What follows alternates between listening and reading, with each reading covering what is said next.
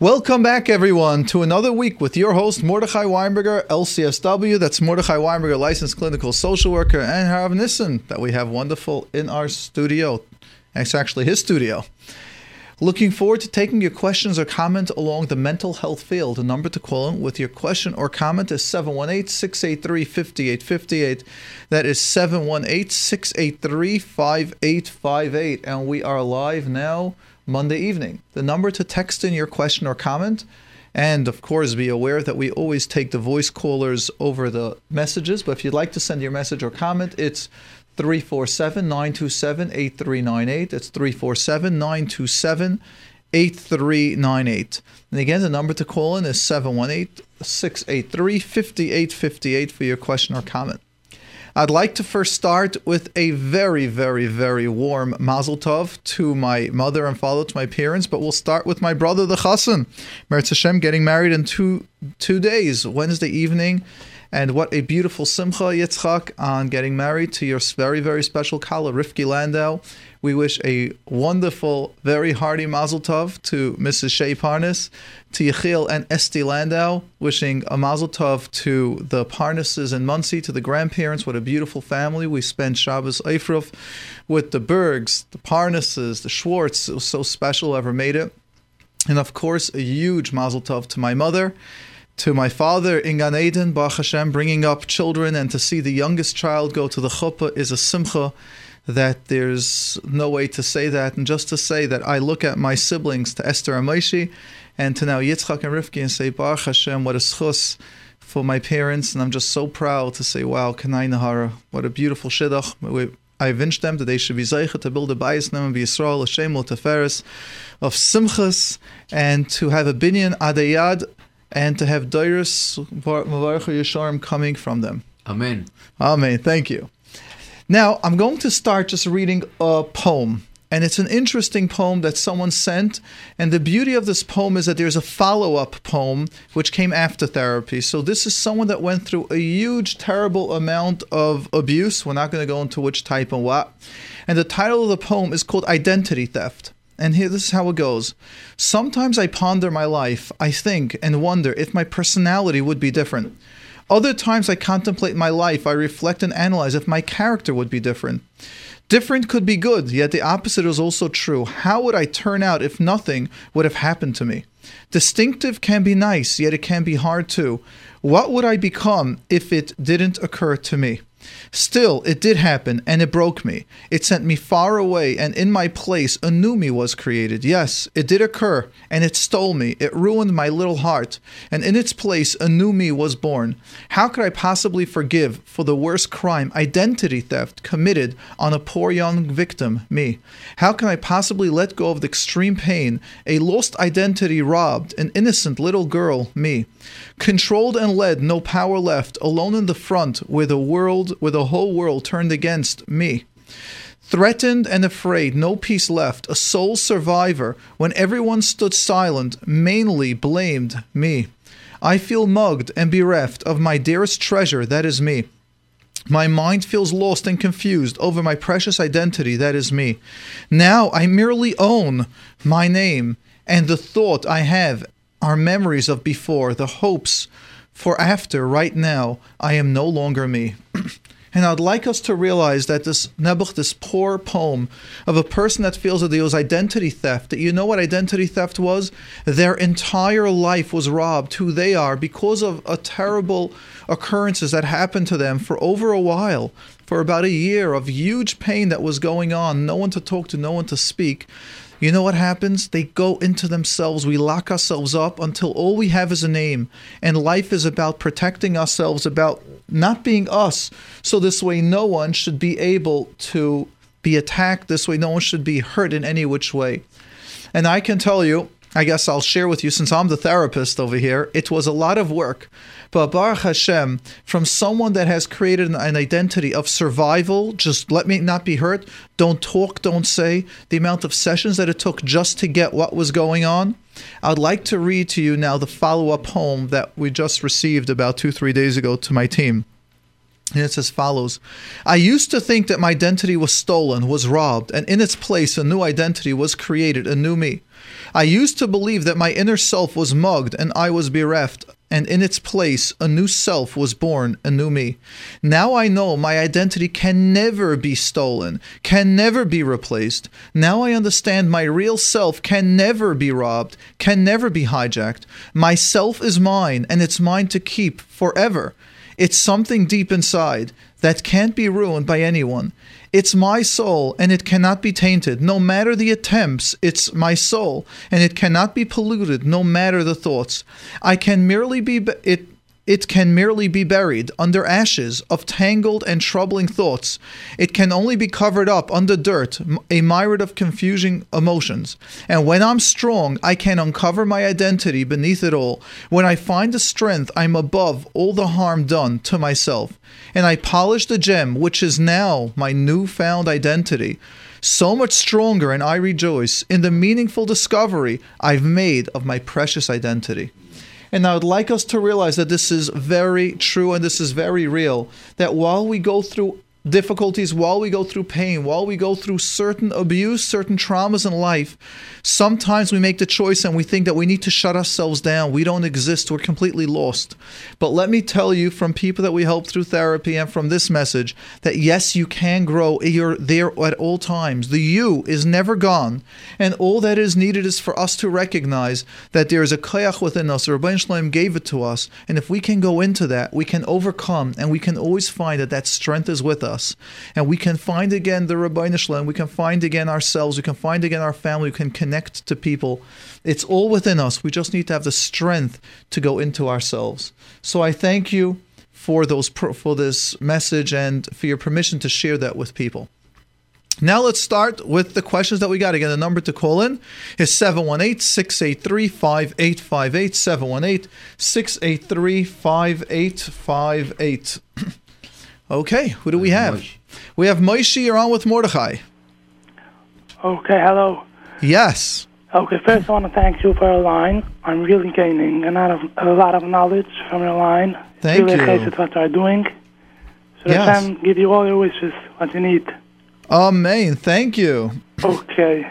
So I want to make clear you on on question and answer 334. You Sure. spoke there from addictions. Yes. I want to I want to know the difference between addictions and habits. This is Between addictions and habits? Yes. Sure. And number two, if it's something under that, an underlying problem which is covering up by the addiction or the habit. And number three, if you could go out by self, okay, from the habit.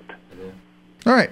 Besi- Well, let's. Besides getting out from the problem, if there is something from it, because I have a personal story myself. I was very, I, it was for sure not an addiction to hear a lot of hotlines. Ah, Okay, not yours, because I'm getting knowledge, so beside yours. sure. So let's first So- understand the two. Let's Oh. understand what what do you think is the difference between an addiction and a habit? I get this alone that I could go out for myself because I don't believe, I don't know what an addiction is.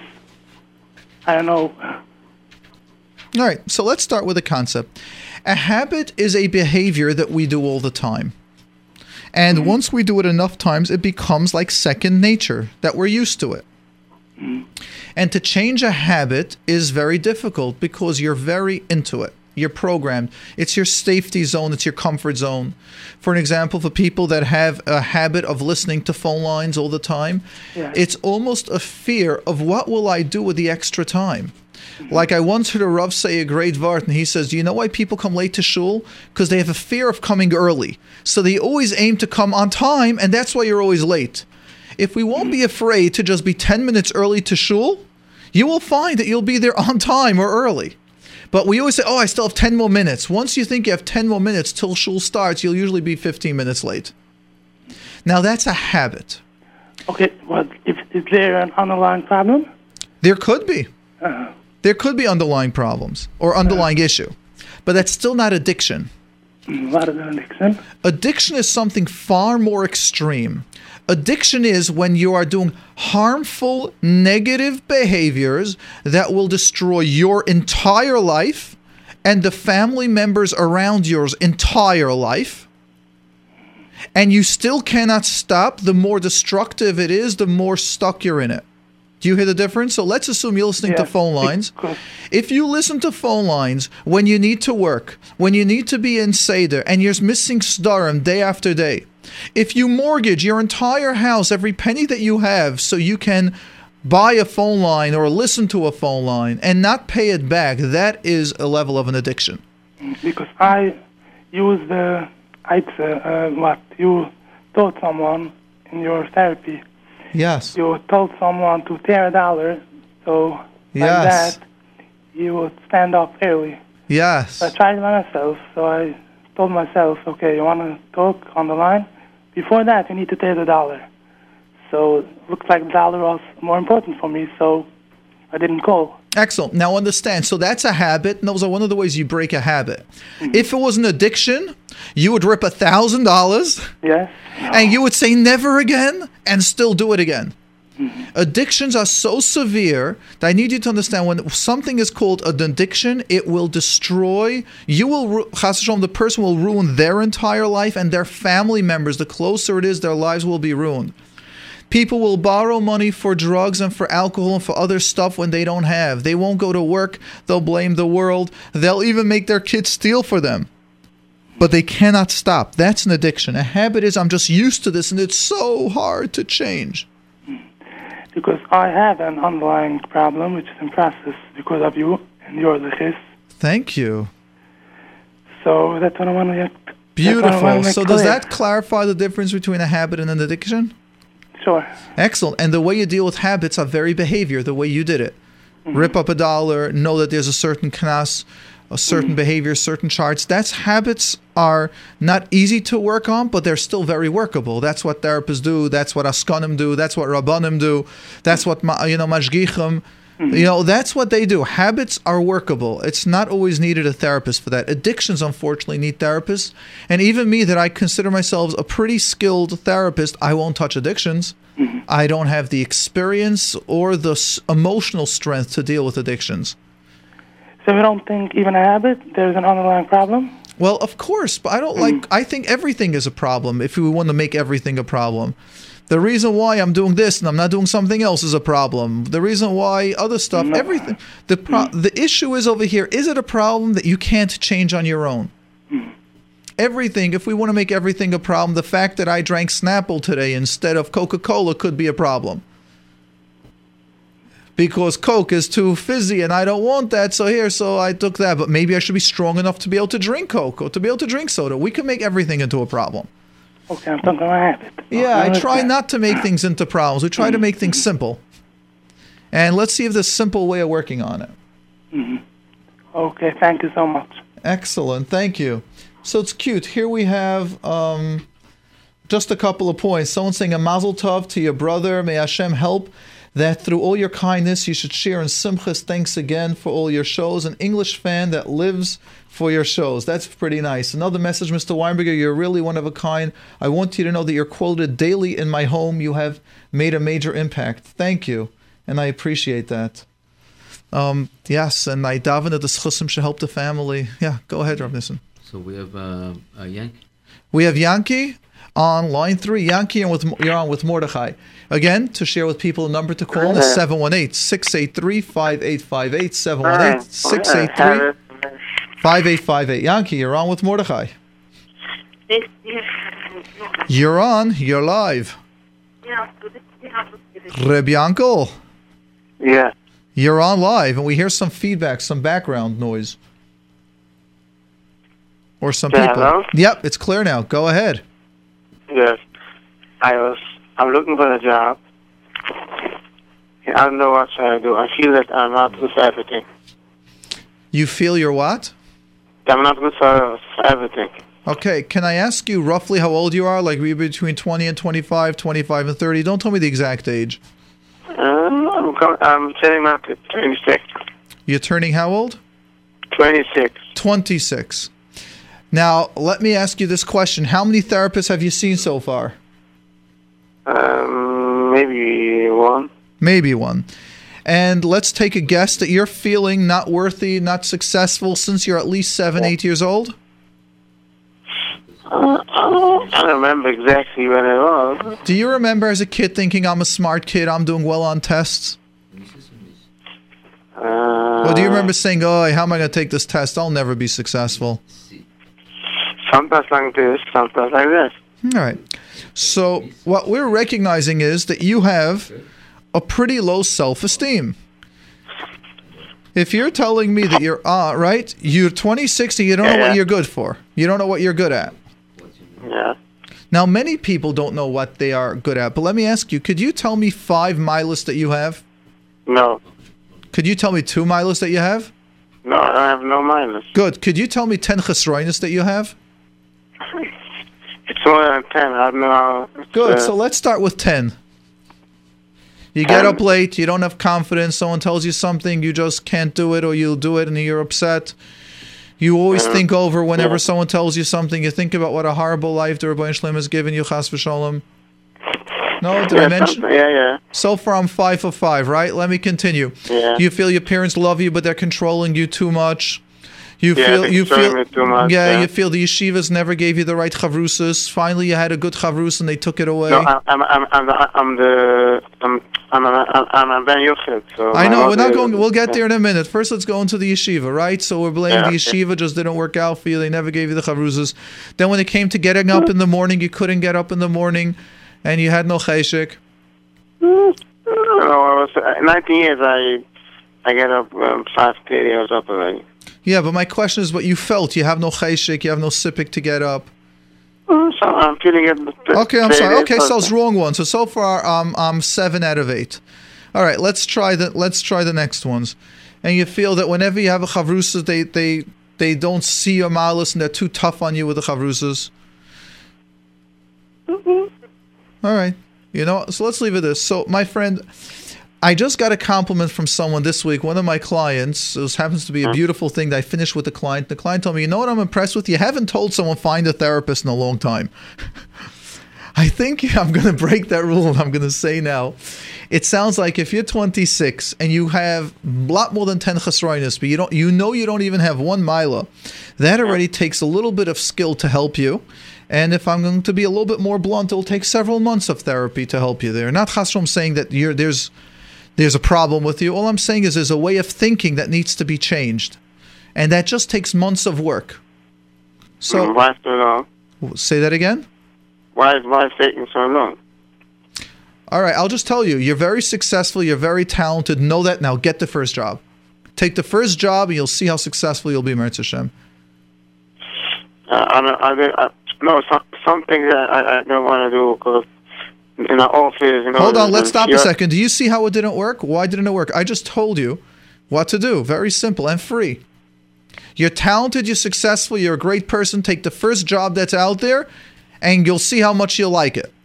Now, do- I, don't, I, I, I, don't, I don't want to be a Ah, cashier. Now let's stop. Now, do you understand why it will take so many months? Because when we tell you to do something, you're first going to tell me why that's not good, why you can't do this, why this won't work out because of that point. Make a list of all the don'ts. You'll probably have about 500 jobs that you don't want to do and why. Each of those, each of those word, each of those numbers that you have is another session. So you tell me how many reasons why you won't get a good job or why you won't like the job, and no, each of those points is an entire session discussion. So if you have about 50 points, that's about a year of therapy once a week. Now, it's not exactly true because really one session builds on the other. So once you have 10 or 15 sessions, many mm-hmm. times your list goes from 100 down to 50. And if you take another 10 sessions, that list of 50 goes down to 2 or 3 or 5. But still, from the deep level that you are so confident you won't find a job and you can't have jobs and you can't this and that, it's just months, if not a year of therapy, just from experience. So it's not mm. because I don't like you, not because I don't want you, not because I want to scare you, not having this. What do you say, by the way? Mm. I want, I, I want that therapist, and at the end of the day, I'll be, I didn't see no changes. Of course not. You're you're the. I'm going to try to say it nicely in a way. You're almost like a therapist nightmare. To be honest with you, I had a client that came in within the past week to my office, and the first session I told the person, look, you're in a severe depression. I'm a therapist, major movements. You're going to tell me why you can't move. I'm going to start telling you why you got to move. And we're going to have a fight at the third session. That's not where I'm good at. I'm good at someone that knows they have powers in them, know that there's koiches, but it's blocked. I can help that movement. To tell someone you're you are to start from the ground up, that takes a special patience of certain therapists. I honestly don't have it. That is one of my chesroinus. I can announce it to everyone. My chesaron is I don't have the energy to take a person when they're at zero and pick them up. I could take them from below zero, someone that's anger, ah, there's life again or someone that's got some belief in themselves but they don't know how to do it, I can help. But when someone is like so convinced they can't, that's where I'm stuck. Oh, oh, you're picking up the phone. I want to hear what Nissen had to say about that. So, does that make sense to you? Yeah, you know somebody that, that, that do they deal with such thing? Sure, almost all therapists do. Most therapists are very patient, and they have time to spend months of therapy on you. That's why I would really make that recommendation. It's months of therapy, and you're not even supposed to see results. I would even make another recommendation that you should start with a therapist. Oh, here's a one cute thing over here. This person describes me explicitly and also my age. My message to him is take my word. Was in therapy, just found a job, feels very worthwhile now, and I highly successful worker now. Listen to Mr. Weinberger, take the first job. I listened to him and it worked like a charm. Okay, so this is sounds like one of my clients already as they're saying it. My belief is I could spend six months of therapy to get your self esteem up, or I tell you take the lowest job, but the first job available. Be a janitor if that's low to you, but take the job. You will see how much quicker our therapy is. It's one of my strong behavioral therapy um, beliefs that I believe in. No, I'm, I'm doing a very low job. I didn't see anything. Uh, how many hours a day do you do this low job? From 8 to 3. Ooh, that's good. That is impressive, actually. I didn't think you have it in you. And what happens when you're doing it from 8 to 3? What I'm doing? Wait, do you think a lot? Is it like a thinking job or is it a job where you have to do? You need to do, you need to act, you have to be busy. No, I'm both not. You're bored? I'm, a, I'm, a, I'm assistant from my Rebbe. Oh, that's excellent.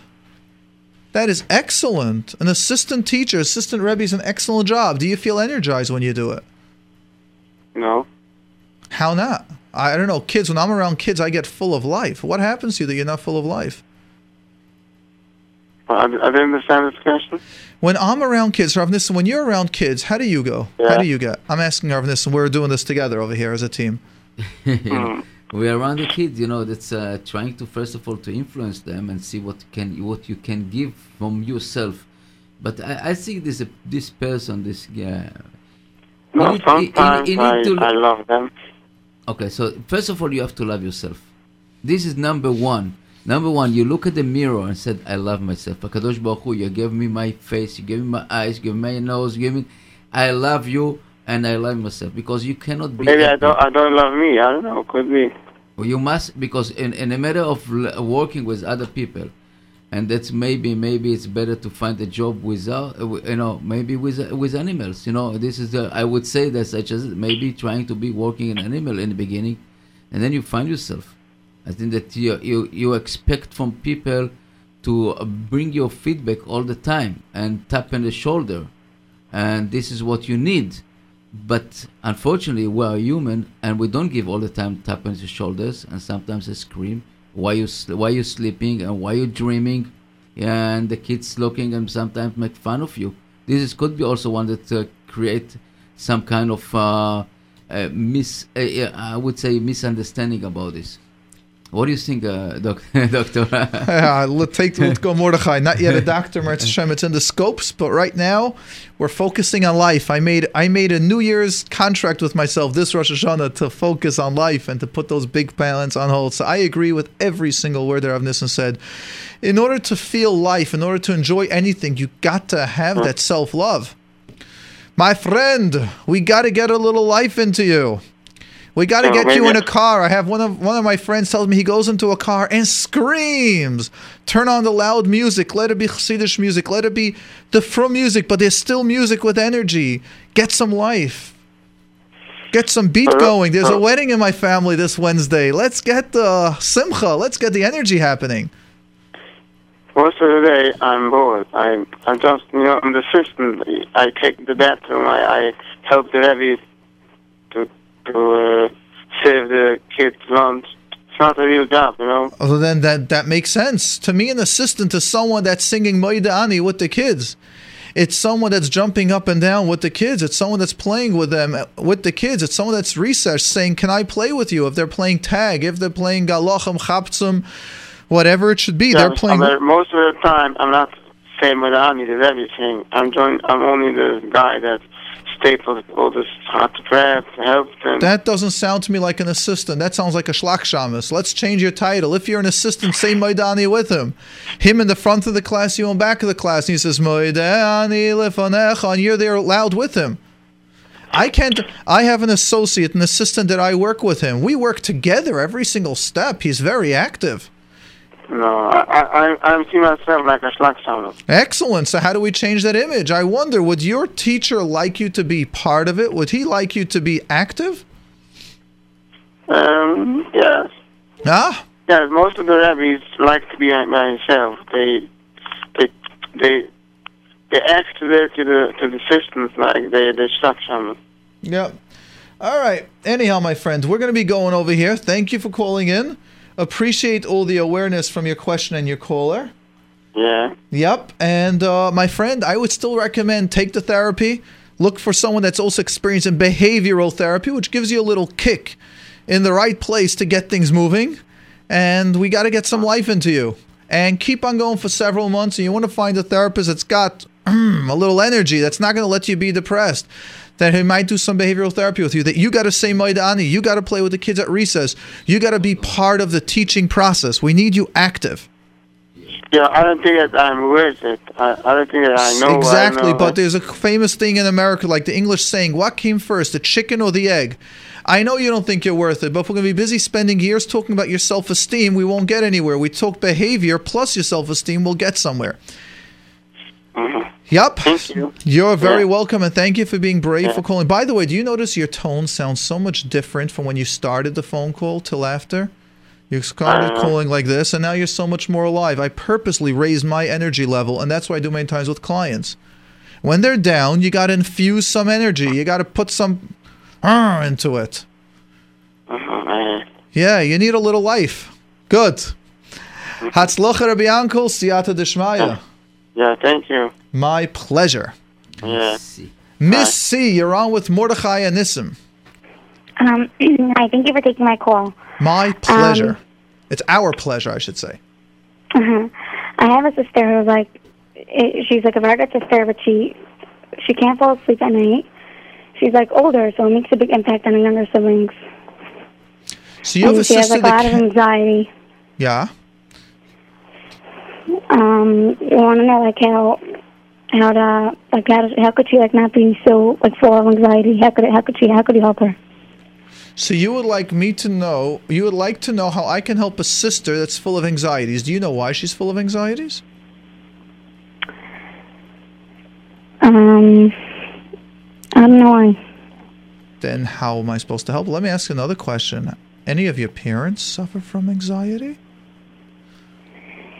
It's not such a big deal. She, she's like, she's like, I don't know, like different things. Like she right. teaches things harder I'll- than regular. She's I'll- mad. She's furious. I'll tell you what. This question is something that it would take her to ask, and for us to understand what's the issue. Right. And if you would ask me how, let's take it to you, because I usually don't like answering for others. Let's take it. Let's take the question to you. Yeah. What question would you have about yourself that has a sister that suffers from anxiety? I do think I know why she suffers. I let's not do that. Let's not even try to do that. She, Let's not Mhm. even try doing that. Let's try taking the question to you. um, she, I, I know that she like, like. No, like- again, hold on. Notice, I don't want to do that. Let's Mm-hmm. not talk about her. Let's talk about you. So, for an example, the question might go I have a sister that suffers from anxiety and it affects me. When she's afraid, she makes me stay around her or I can't do certain things. Right. Okay. So she's, um, um, like her sister's like instead of feeling happy when when you're supposed to feel like say something happened in the family and it's exciting. She won't feel she won't get so excited, and her younger siblings would see, oh, if that's how my sister's acting, then okay, then I don't need to have to get so excited. And then um, really, she feels bad. Like she she told me she feels bad that No, again, you're That- taking it to your sister. She told me that my Oh, younger wait, wait. siblings. Let's be clear. This question, we only take questions. You know, well, let's make a rule. I love people love hearing rules, so let's make a rule.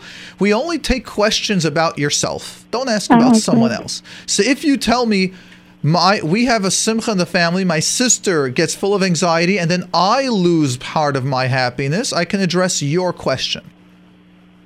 I can't talk Okay. about others where we assume, we think, we don't know people. That's my experience. We don't know what's Right. really going on in their heart of hearts. So, would you like to Uh-huh. take the question to you? I have a sister that has anxiety and she dampens the Yeah, okay, excitement fine. in the family. um, sometimes like I also feel anxiety because of that. Ah, so let's take it again. So now you feel anxiety. What type of anxiety do you feel? Like different things during the day, the way she's acting, and then I become like that. Interesting. So when you say different things, do you think that tells me what the different things are? Like, um, like Stam, like like I see her in school, and she's not like Ah, stop and in school. I only know exactly what your anxiety is. um like yeah like what Ah, uh, like things. Isn't it clear? Um, I'll, I'll, I'd like to sh- like to do a little role reversal with you because sometimes I've got clients coming in like that and they have no idea what they're saying. So watch I this. know that's it. I just can't express it. Hold on. Could you ask me a question? Like, ask me if I have anxiety. I'll pretend I'll have anxiety, and then I'll tell you. All right. So I'd like to thank you for calling in. It's a pleasure that you wanted to call to help your sister, and you're a great person. You care about family members. We're going to be going to another caller. Thanks a lot. And again, I'm going to make a request for people calling in. Ask questions about yourself. Because about yourself, we can address it, we can understand it. About others, it's hard to read their minds. Rav Nissen, who's next on the line? Uh, we have Ms. R. Ms. R, you're on with Mordechai and Nissim. Hi, thank you so much for taking my call. My pleasure. I love your show; it's excellent, and I even uh, I like those motivational. Um, Oh, the emails that I motivational get every day. quotes. Actually, I got to tell everyone th- there was a great quote this, and I think you would like it. And I was told it's more along the lines of Al Anon, but I don't even know where I got it from. But it goes like this. Oh, let's see if I remember by heart. Sort of. The letter in front of uh, all anger.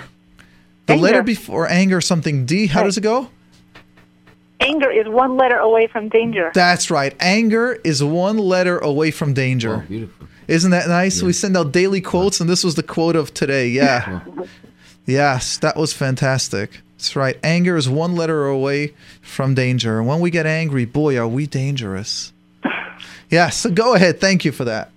Okay, um, maybe last week, maybe two weeks ago or three weeks ago, a woman called up and said that she was forgiving herself for something that she went through when she was younger. Yes. By, re- by revisiting it and seeing that if she had been in the same situation, what she could have done. I think I'm explaining it correctly. Pretty good. Um, yeah. so I was thinking of that. I was saying that. She said that. something else. I was doing that. That was my She edit on. mentioned, oh, that she. I thought she went. She went back in her mind to that situation. She said she went back to that mind in that situation and she realized now she might have done different choices or she knows now she has more information than in the past. Right. So, in my situation, um, I thought that would be wonderful to use. However, when I revisit the situation, I still don't see how I could have gotten out of it. Can you give me a Um, situation? Okay, so you had said only to discuss yourself, but it does discuss. It, it involves me and my son. My son Oh, it could in, ama- it could it could involve the entire world as long as you're focusing on your part of it. Okay, so my son was verbally abused numerous times by a rebbe. Yeah. in elementary school. Um, he and we were watching it happen, and we spoke to principals, and we spoke to we spoke, and we and we and we begged uh, for you know principals to get involved to have it stop. Um, my son was humiliated on almost Yes. a daily basis, and to this day, I can't forgive this Rebbe, and he finds it difficult to to forgive this Rebbe.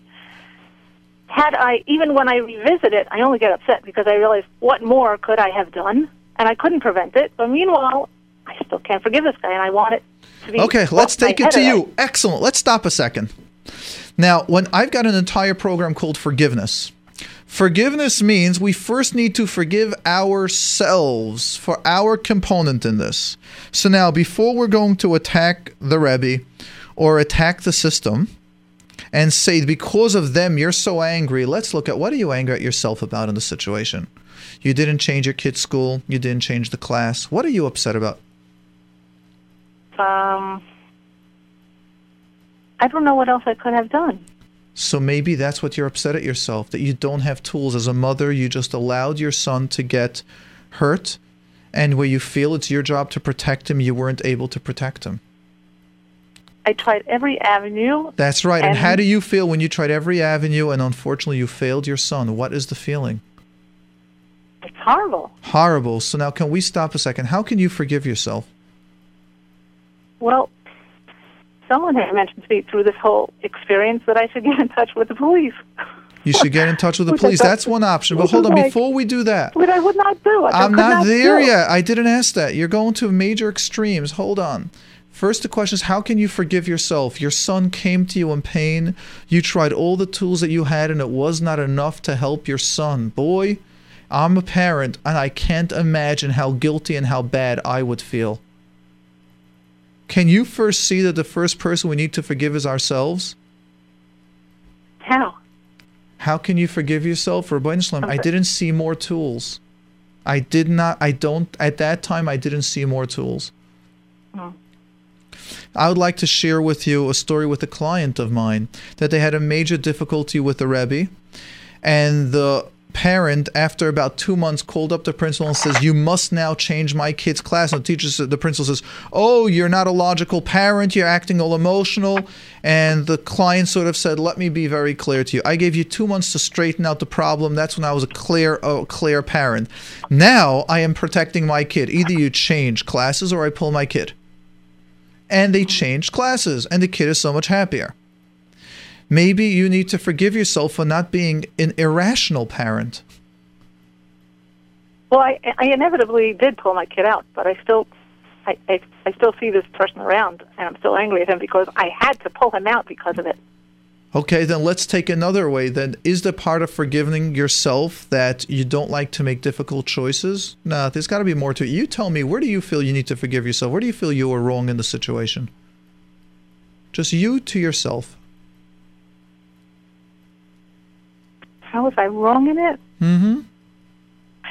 I, I can't think of a way that I could have been right. All right. I was like, I, I can't figure out a way that I could have gotten out. I, I hear people going through this, and I feel sorry for them because I just know that there is not always a way out. Well, you did a way out. Why is not changing your kid's school a way out? Oh, because the, the months of abuse don't just disappear just because you walk away from it. Um, why not? When you teach a child that these are these points, these lessons, these pains are not acceptable, you have rights, and your rights are to leave at any time. Yes, you might lose money, you might lose certain investments, you might lose certain things, but it's still your right. And when you take care of yourself, you feel energized and you feel safe and you feel secure. That's where the famous saying in America comes, you know, that, that saying, you don't throw good money after bad money. That means you made an investment, it's losing, and then they say, oh, put in more money, maybe you'll save it. No, it's time to take your losses. Why do you feel so bad that you pulled him out? Maybe you I might guess feel. I let it go on because I thought this principal would handle it, this principal would handle it, this higher person would handle it, and I let it go on, and I hoping that they said, "Oh, it'll get better. Don't worry, it'll be fine." Uh, I, I bought all of that. Yeah. Okay, so let's understand that. So you feel now fooled. So what you're angry at is that you didn't pull him out earlier. I guess. And that's regret. And people in leadership abilities and leadership positions have regret all the time. Especially me. Harav Nissen, what do you say? I want to tell you some stories that happened to me Motzei Shabbat. Yes. We had some lecture in uh, Queens, Yes. and uh, we we know the I know the place, but uh, somehow I put the address in the uh, GPS. Was raining, and I'm running, you know, driving, driving, driving, and I find myself in a no place basically re- recheck the address. Again, the same situation. Takas like I we felt like I felt like uh, chasing my tail, and I don't come to my place. You know, the the lesson that I learned that many times when we counting on other uh, object, subject, people, you know, and we don't let ourselves doing the act. Right now, you know, I, I had to see that I, I somehow I don't re- recognize the road. I had to stop aside and make a phone calls and right. But from the other end, certain stuff, even my kids knows that they have to face reality. Sometimes you, fin- you you face a rabbi, sometimes you find a teacher, sometimes an educator, sometimes you find a, a, a boss in a job and places that are not exactly the same. So we have to teach our ourselves and our kids to face reality. Unfortunately, you know, it's it's affect our, it's take a toll on this nefesh, take a on this soul of this boy, us. And I tell you, believe me, I have seven kids, and every time we have some kind of experience with this issue and the other issue. But we we we have to face it. Is rea- in reality, and the, the most important thing that I see, that uh, I looked always at Yosef from the Bible, from the Torah. This is my role model that whatever I done to him, he always took it in the right spirit. And I believe that he had big smile on his face when he's in a jail and taking care about his people, uh, other people. And he know that somehow is a test from the Kadosh Baruch Hu. It took so much, Yeah. huh? Could we actually take that little concept of Yosef Atzadik? And I like that. Could you imagine he must have been thinking, my life is such a waste. I should have been learning with my father Yaakov. And then I'm in Potifar's house. And then I'm two, then I'm in prison. And then an extra two years. Could we just stop a second? Imagine if he would be saying, look at all the time lost. On the other hand, that was the path that took him to greatness, and he jumped ahead of everything. Parai had however, the Rebbe would have done that. You're mm. having what's called almost like survivor's remorse, and almost like any leadership guilt. Had I known later on that it's not going to work out with the school, then I should have pulled him out earlier. No one knows the future. Only few tzaddikim get glimpses of it. But the rest of us mortals just need to learn to make decisions. How could you forgive yourself recognizing that you've done, you've learned, this is the first time you've had such an incident with a child, the first time you've had such an experience, and you're now more experienced for the future? Okay. Wait, not okay. so No, much. hold on. Don't answer it. I want you to tell tune in. Does that ease your heart? Can you first forgive yourself? Once you can forgive yourself, it was a hard ordeal, and I learned as well. Yes, I should have pulled out my kid two months earlier or three months earlier, but I didn't know it wouldn't it wouldn't work out. You did everything correctly based on the derech hateva knowledge that you had. Okay. So let's stop a second. Okay is too short for me. I'm more an emotional, expressive person, so you got to suffer like my wife and kids sometimes have to suffer when I go sorry. Like you can't just say, you know, you know, my kids go, Tati, I love you. No, no, no, that's like too short. Like I love you too, and I need to have a hug and a kiss that goes with it. So let's go to you. Okay, what are you hearing in the information to yourself? I just have to get past it. No, that's not what I said. Getting past it is still beating yourself up. That's what I was concerned with your okay. How can you forgive yourself to realize you've done the best job possible at that year? You understand what I'm saying? Now you're much older and wiser. If you would be in the same situation, what would you do today? There is nothing that I could have done differently. That's What would you have done differently today if you have all the knowledge of the past into right now? What would you do now? Your son is in class and it's not going well. What would you do now? Would you I have, would still have believed the principal. I wouldn't have assumed that he was, you know, not being able to handle it. You assume that a person in an administrative position. now let's stop a second. it, You're you're analyzing. That's not what I'm asking. I want to ask it a little bit differently. With all the experience you have now, even if you would trust the administrator, administrator, would you be on top of him more? Would you have been a little bit more pushy after the third week? Or would you have waited as long? Would you have been naive and given another couple days, or would you have been more proactive now? What would be the difference if the same situation would happen now, Chas with a second child? What would you do differently? So I would have to assume that it's not going to it's not going to happen the way I wanted to, and pull him out earlier, and not give them the benefit of the doubt. that Um, maybe they would handle it. is that what I'll I have to- said? Is that what I said? You should just pull out your kid after the first day of school. You're not happy with the teacher, so don't give him a benefit of the doubt and pull out. So after No, one day, you just pulled You him. said earlier. You said earlier. How much earlier? Two days earlier? I don't know. So there seems to be more going on in there that I'm not identifying what. Because normally, once you identify the part where the person feels guilty, see, there's a theory that I am a very, very large, big believer in, and that's in the theory of the subconscious part of the brain. That is, everything that happens around us, any pains that we have are about our limitations. And many times we need to identify three, four of the issues that we are guilty in or we feel responsible. Once we can clear that up, then we can let go of the school. Then we can say that's their issue. they need to shape themselves up. Now, it might be that your son is walking around with a certain damage now. Maybe your son's got a lack of self esteem. And maybe you need to take responsibility on that area. My son now has a lack of self esteem. What can I do to build it up? And once you uh, know you'll have different options, once you know you can work on that, maybe that would change. I don't know what is going on inside of you, but there's definitely a component within ourselves that we need to acknowledge and take responsibility for that it can change then. Does that make a little bit more sense? Yes. All right. Thank you so much. You're very welcome, and thank you for being brave for calling in that question.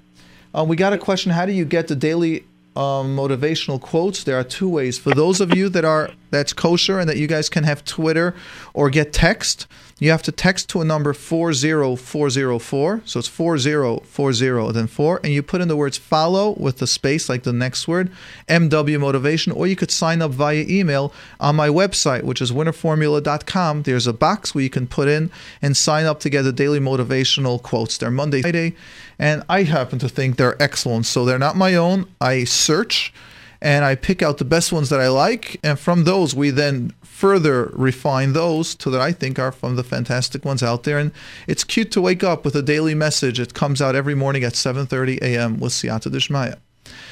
Harav Nissen, who do we have next? Mrs. M. Mrs. M. You're on with Mordechai. Hello, Mrs. M. Like Mary? Yep. Yeah, hi. Yes. Hi. Um, I'm actually calling from London. I did up so Oh wow! Thank you. What an honor. Now I see why we put you ahead. yes. Yes. What is your So- question or comment? So my husband hurt me greatly, very, very much. Say it again. Your In husband what? No, my husband hurt hurt me greatly uh, in a very, very bad way that no woman should ever know. I don't but know if this is that appropriate then for us to be discussing here. That sounds pretty severe. Pretty No, I just want to. I just want to know. Now he wants me to forgive him. He he ran off to New York, and now he wants me to forgive him and come home. Do you think, if I work on it deep down, will I ever like properly forgive him? If we do get back together. So I feel you've just given me. You know what an avalanche is? An avalanche is when you've got those huge mountains full of snow, and there's like this little explosion, a little noise, and then this entire mountain of snow starts falling down, and it can. It's such a destructive force. Like, where do you deal with this? You've probably mentioned eight or ten huge explosions that each of those questions would be, each of those components would probably be like an hour speech, and you put all ten in like less than 30 second question. Number one, her husband hurt I you want very. to know. I, do- I want to know, like deep down, if I try really hard, do you think that a person I could forgive him? I, I think you're the I mean, one I that would would. want to. I'm a good person, and I'd want to. I'm just worried that I would always leave a scar, and I would never actually forgive him. Oh, so you're worried about the scar that you won't really forgive him? Yeah. Ah, okay. So all I will tell you is there's a lot more things that you need to be concerned about. And I think you should speak to a Rav that someone will guide you about that. There's so much more to this question that I don't feel I'm equipped to deal with it in this program. Uh, but no one, no one seems to want to answer me the question. I wonder why. No, Why do you think no one wants to answer that Uh, question? It's a hard one, and no one wants to deal You think it's because it's so hard? Oh no, I, I don't think your question is so hard. I'm going to be a little honest with you, I because I, want to help you. Your question isn't that hard. Let me let me give you a mushal and then tell me if you'll understand it. Um, let, us assume Chas Hashem, there's a gun to your head, and you're complaining that the lollipop that you're eating isn't sweet enough, and you want to ask me about the lollipop and then no one wants to answer your question about the lollipop. Why doesn't anyone want to answer your question about the lollipop? There's something big at stake. That's right. I think there's something a lot bigger at stake with what you said and all these stories with what's happening, and all you're focusing on is will I ever forgive him completely, or will there be a scar no, in my heart? No, that's that's not in daily life. That's not what I'm forgiving. What, not what questions All right, so let's put it this people. way: there's a time for forgiveness and there's a time for crisis. In therapy, there's one of the methods in therapy is called a crisis intervention. It actually happens to have a fancier name. I forgot what it is, but that is where we don't talk about your past. We don't talk about anything. Right now, we got to deal with the several crises that's now on hand. And you've got several crises happening on hand, and your question should have been very different. Not about will I ever forgive him. But the the pro yeah, but the problem is that no one's answering me about the crisis at hand, and I'm thinking if we should even deal with the crisis at hand, or we should just skip that part. All right, so I'm going to finish now. All I just I'm I just want looking at the future. Good. So, Rav Nissen, we're going to go to the next caller. I appreciate everything that you're asking, and I just think that you need to go to a licensed therapist or to a Rav that will be able to help guide you and help you recognize the avalanche, the major emergencies that are going on in your life. And forgiveness, in my opinion, from what I hear, is like number number 10 of importance. There's one, two, three, four, five, six, seven, eight, nine to be addressed. Once you address those, then you can call me up about the forgiveness part. Yeah, Thank you wish I for was- staying I, in. I wish I would find a person to answer number one, two, three, and all the. Uh, uh, uh, by the way, with Siyata Deshmaya, we will daven for you and we will help you to find that answer. Thank you. And Hatzlacha. Who do we have next, Rav Nissim? Uh, Avi. Avi, you're on with Mordechai and Nissim. Yeah, hi. Yes. Hi, um, my name is Avi. I'm in eighth grade, and I have this thingy that I don't know what to call it. It's like I know I want to do good. I know I want to like want to. And you make trouble. Avi, did you call in the past, by the way? Mm, yeah. Yeah, got to recognize your voice. So, what was your question in the past? What was the advice that we gave you then? And well, let's take it to the next step. Um, uh, the first question that I asked was that uh about the tests. Yes, tell me about the question. Yes, so um, that was uh, I study more often now, and and I took your advice actually, and I did actually write a note like on the desk, and I like every like fo- like focus and bold lettering Yeah. really helped. Baruch Hashem. So that helped. Great. Now, uh, now, now, now, like over the, the last few like weeks, that whatever, I tried like a lot of things, a lot of things to, to actually focus, like not focus. I to learn. I know I want to learn, and like even though I'm doing well in tests, but I feel like I don't not like uh like learning. So you do well on tests, but it's hard for you to concentrate and to focus. Yeah. Yeah. And let me just ask you a couple of questions. Do you find that many times details is hard for you? Mm, what do you mean? Um, let's say when, like, if you see general things, like, let's say you do math, 5 plus 5 is 10, but when you write, you might write 1, or you'll look at next question, so you'll write 11, like, you won't pay attention, or if it's, let's say, four, four numbers, let's say 138.1, and you'll just do 100, or you'll just do 38, and you'll do 0.1, and you'll realize you forgot the 1. Like, do you find, like, you make, like, some little careless mistakes? Sometimes, but Yeah. most of the time, no. Most of the time, not.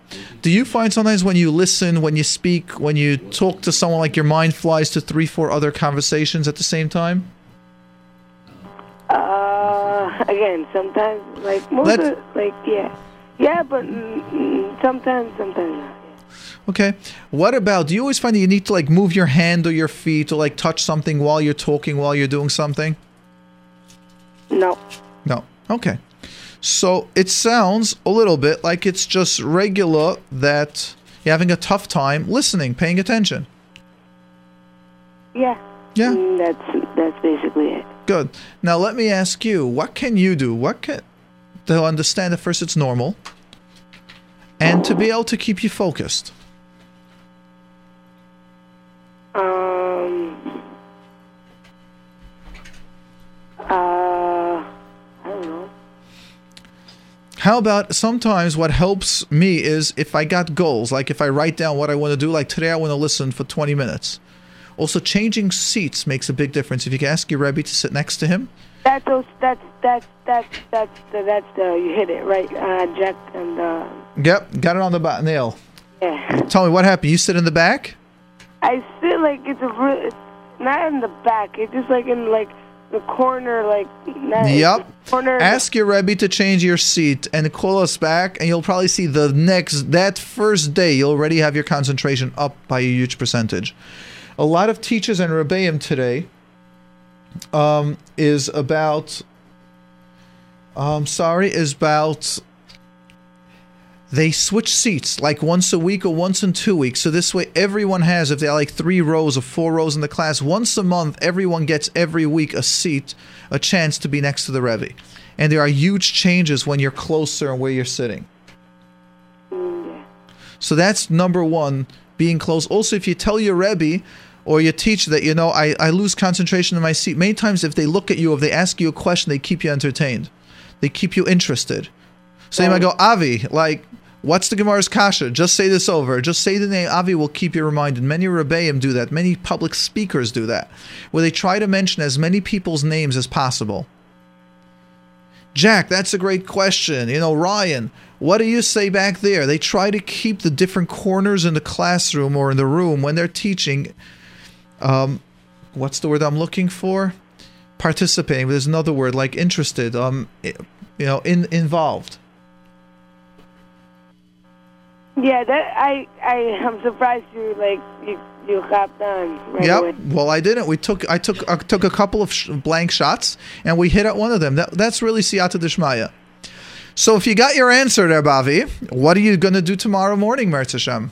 I'm gonna ask my Rebbe to switch my seat. That's right. And you could tell him why. Tell him I just in this seat in this place I lose my concentration. Or it's easy for me to get distracted or to go into my mind, into my thoughts, and then disappear. Yeah. Avi, you're a special kid because you're also able to recognize it's called introspection. Introspection is something that it should be by everyone, but unfortunately it's not. And that means that we're able to recognize ourselves, what's what we're missing. And if we can find it ourselves, if someone helps you identify it, you could say, Yep, that's exactly it. And many times I work with people that when we hit it on the nail and we see it so clearly, and their family members say, You got it right, they go, Nope, that's not me. So introspection is something like there's a saying common sense isn't so common. Introspection, the older we get, it gets we're supposed to master that more and more, but to see it and if you're an 8th grader, you're probably 12, 13, 14, that's fantastic to see it in you. And to be able to admit it is a huge koyach and a huge power. So recognize it's one of the major strengths. So you get confidence for calling in introspection that you're able to recognize when something is about you. You also have the ability to discern. That means to separate when something is the issue, when it's not. Like when I was asking, do you fidget? Do you other stuff? I was looking to find out if there's something else going on. You're able to say no to this and yes to that. Means you're able to recognize and discern between them all. You're able to admit publicly you know, when you recognize what it is, you're also able to recognize the steps that you need to take. All these are natural leadership abilities. So you are a natural leader, Avi. Do you recognize that? Mm, yeah. And because of that, we just got a text to Mr. Weinberger I'm 12 years old and I can't concentrate in school. Your question already got another person to ask us about concentration and how you're helping people. So just by you being you on every level is helping other people have them be aware. Uh, to let you know. You just made me feel really good. Well, thank you. And I want you to know the point was just to bring out the truth. I didn't add up anything, add in anything that isn't true. Do you agree with everything? Yeah. And what Harav Nissen, what do you say? You deserve it. And you deserve really it. deserve it. And you deserve it, Avi. Yeah, Thank you. You're You very made my welcome. Our pleasure. Have a great night. I think that's one of that's one of your most uh, specialties. I've listened to your shows, and that's really like I I've seen like the reactions of people. I, Do you think that's they will be the a lot of next? people Uh, like are happy, and and you get them more more uh, happy. Thank you. Well, Well, take Rav much. Nissen's question. I like the question. I Go ahead. that you, you will be the next Mordechai Weinberger uh, one day in the, in the That's radio. right, Avi. like you are very, very sharp and really good. Yep, Harav Nissen picked me out. He's the one that said, "Yep, we want you. We'll take you." So go ahead. It sounds like he's already got his eyes on you. See you, Avi. Good night. Thanks for calling. Well, should I call back and, and give you my, my Please call back next week. I'd love to hear the feedback on how it's going. Yeah, how it went with your Rebbe with changing seats. Okay. Yep. We have Yosef. Thank you so much. Yes, Yosef. You're on with Mordechai. Yeah, hi. First of all, Mazel Tov, Mazel Tov. You show me here, Simchas. Amen. That's right. And you're referring to my brother's chasna coming up, my youngest brother coming up, Hashem, this Wednesday in two days from now. Yes, I am. Second of all, again, like always, I would like to thank you, and I've missed him tremendously. Yeah. Yeah, I wanted to ask you a question about the recognized, in my opinion, in in the first caller, and I wanted to know if it's a valid point that I was thinking in my mind. Go ahead. When you asked him if he, after he said he can't name miles, so then you gave him a number of miles to name. Like you told him, so just name me ten, and he still said, I can't name you any. I don't have any. I wanted to know if it's a valid point. It popped up in my mind since I used to have the issue of being the kid that always need to act like he's a nebuch to get all the attention. Can it be partially?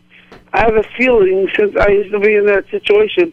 Can it be partially trying to convincing himself that he's a nebuch, but not necessarily?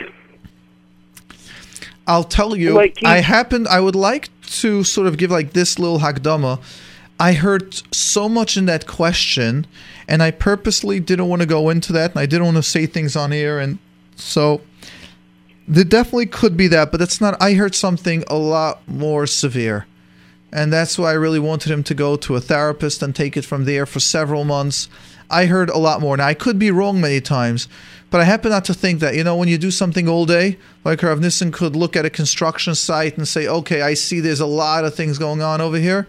Since I do this all day, I think that could be an option, but I think there's a lot more severe stuff. Uh, I just wanted to know from my own. Uh, So I would like you to know, Joseph, even even with what you're saying, I still don't. s- Everyone likes a little attention, and sometimes we get it through negative, including me. But some people are stuck in it, and I think there's a lot of things that this person was a little bit stuck in, and I think it'll take several months of therapy for him to be aware of everything that is going on. But you're you're very attuned. That will definitely be one of the stuff out there. Being stuck, as I call it, in a victim status, I can change. That's the way it is. That's my reality. Is definitely one of the benefits of being there. Is people t- shine you, as they say in Yiddish. They pity you, and therefore they want to save you, and therefore they'll do things for you. And they, and you can sit there and go, but nothing's working. I'm still in such pain. That is definitely something that happens, and that's wallowing in pain and misery likes commisery or something like that. The saying goes like misery likes likes friends. You know, there's so much there. yeah. Yep, I Yosef. Right on. Okay, Thank, you for you your comment. Appreciate it so well. Yes. And thanks a lot for everything you do. Your family should mamish be zealous for all the brachas for just letting their father alone like this. Nice enough, it's like this cry so and so is a bit a bit close. I miss him. And you guys should be zealous for mamish brachas upon brachas. Amen. Rav Nissen said Amen, and I say Amen. Yes, it's a real Zikoy Rabim. It's really helping out so many people to schus. I wake up so many times in the morning and I just thank Hashem and I really go, Hashem, what did I do to be Zeicha to have this chust? And I think that thousands of people get helped with information and like just making like this this pattern or this movement that people should be aware and betting, you know, and changing their lives. I wake up so many times thanking Hashem. I don't know what I did that you're giving me such a schus, and I, I keep on davening that Hashem should give it to me because just like that, He can also take it away. So I appreciate every minute and every time that Hashem gives it to me. Yeah, fine. You should. If I was able to do something, so I would. I would probably appreciate it too. Yosef, you are doing it, by the way. Every time you call in, you are. Great. Thank Oh, you. Bye. Okay, great. Okay. Yep. Thank Harav you. Nissen. You're welcome. Who do we have next? Mrs. B. Mrs. B. You're on with Mordechai. Yeah, hi, how are you? Baruch Hashem, amazing. Good. Just I happen to be to tell you. Yeah, I happen to be exceptionally amazing because my brother's wedding is coming up in two days, and I'm so excited. We had the Eifruf and families together. I always happen to say, you know, the Svardim they do like the Eifruf, like the Shabbos after Shabbos Sheva Brachas. Shabbat Right. Chatan. Shabbat Chatan. I to me, Shabbat Chatan. yeah, to me, it's like, wow, you're making this magnificent simcha. Everyone comes together, the chasna has the aliyah, and you're missing the kala there. You know, it was like there was so many speeches going on. I was thinking, wow. But it was beautiful, and everyone with their minhagim and in our minhag, it was just magnificent, and it was just such a simcha, just so And happy. there's nothing like weddings. Nothing like happiness and weddings and seeing, you know, you have a, a boy and a girl both be raised and put all their koiches together and having them under the chuppah saying now they are ready to build uh, an entire generations from them, that they become the parents and the grandparents. We don't look, yeah, it is just such a schus. Yeah, but then you look at them and you say they don't even know what life has ahead for them. I happens to be. I was. I, I spoke two weeks ago. There was a cousin. I had another first cousin's relative so close, Zvika and Judy Zucker. They married off their daughter Esti to the most wonderful family, Lichtenstein, to Ellie Lichtenstein, to his parents.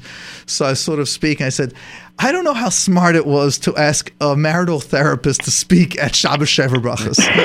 you know, what do you want me to say? Let me tell you, when you guys have this and this fight, like, no. But at the end, we, of course, we took a positive spin to everything, but it was just cute, the concept. you sh- really sure you want me to speak over here?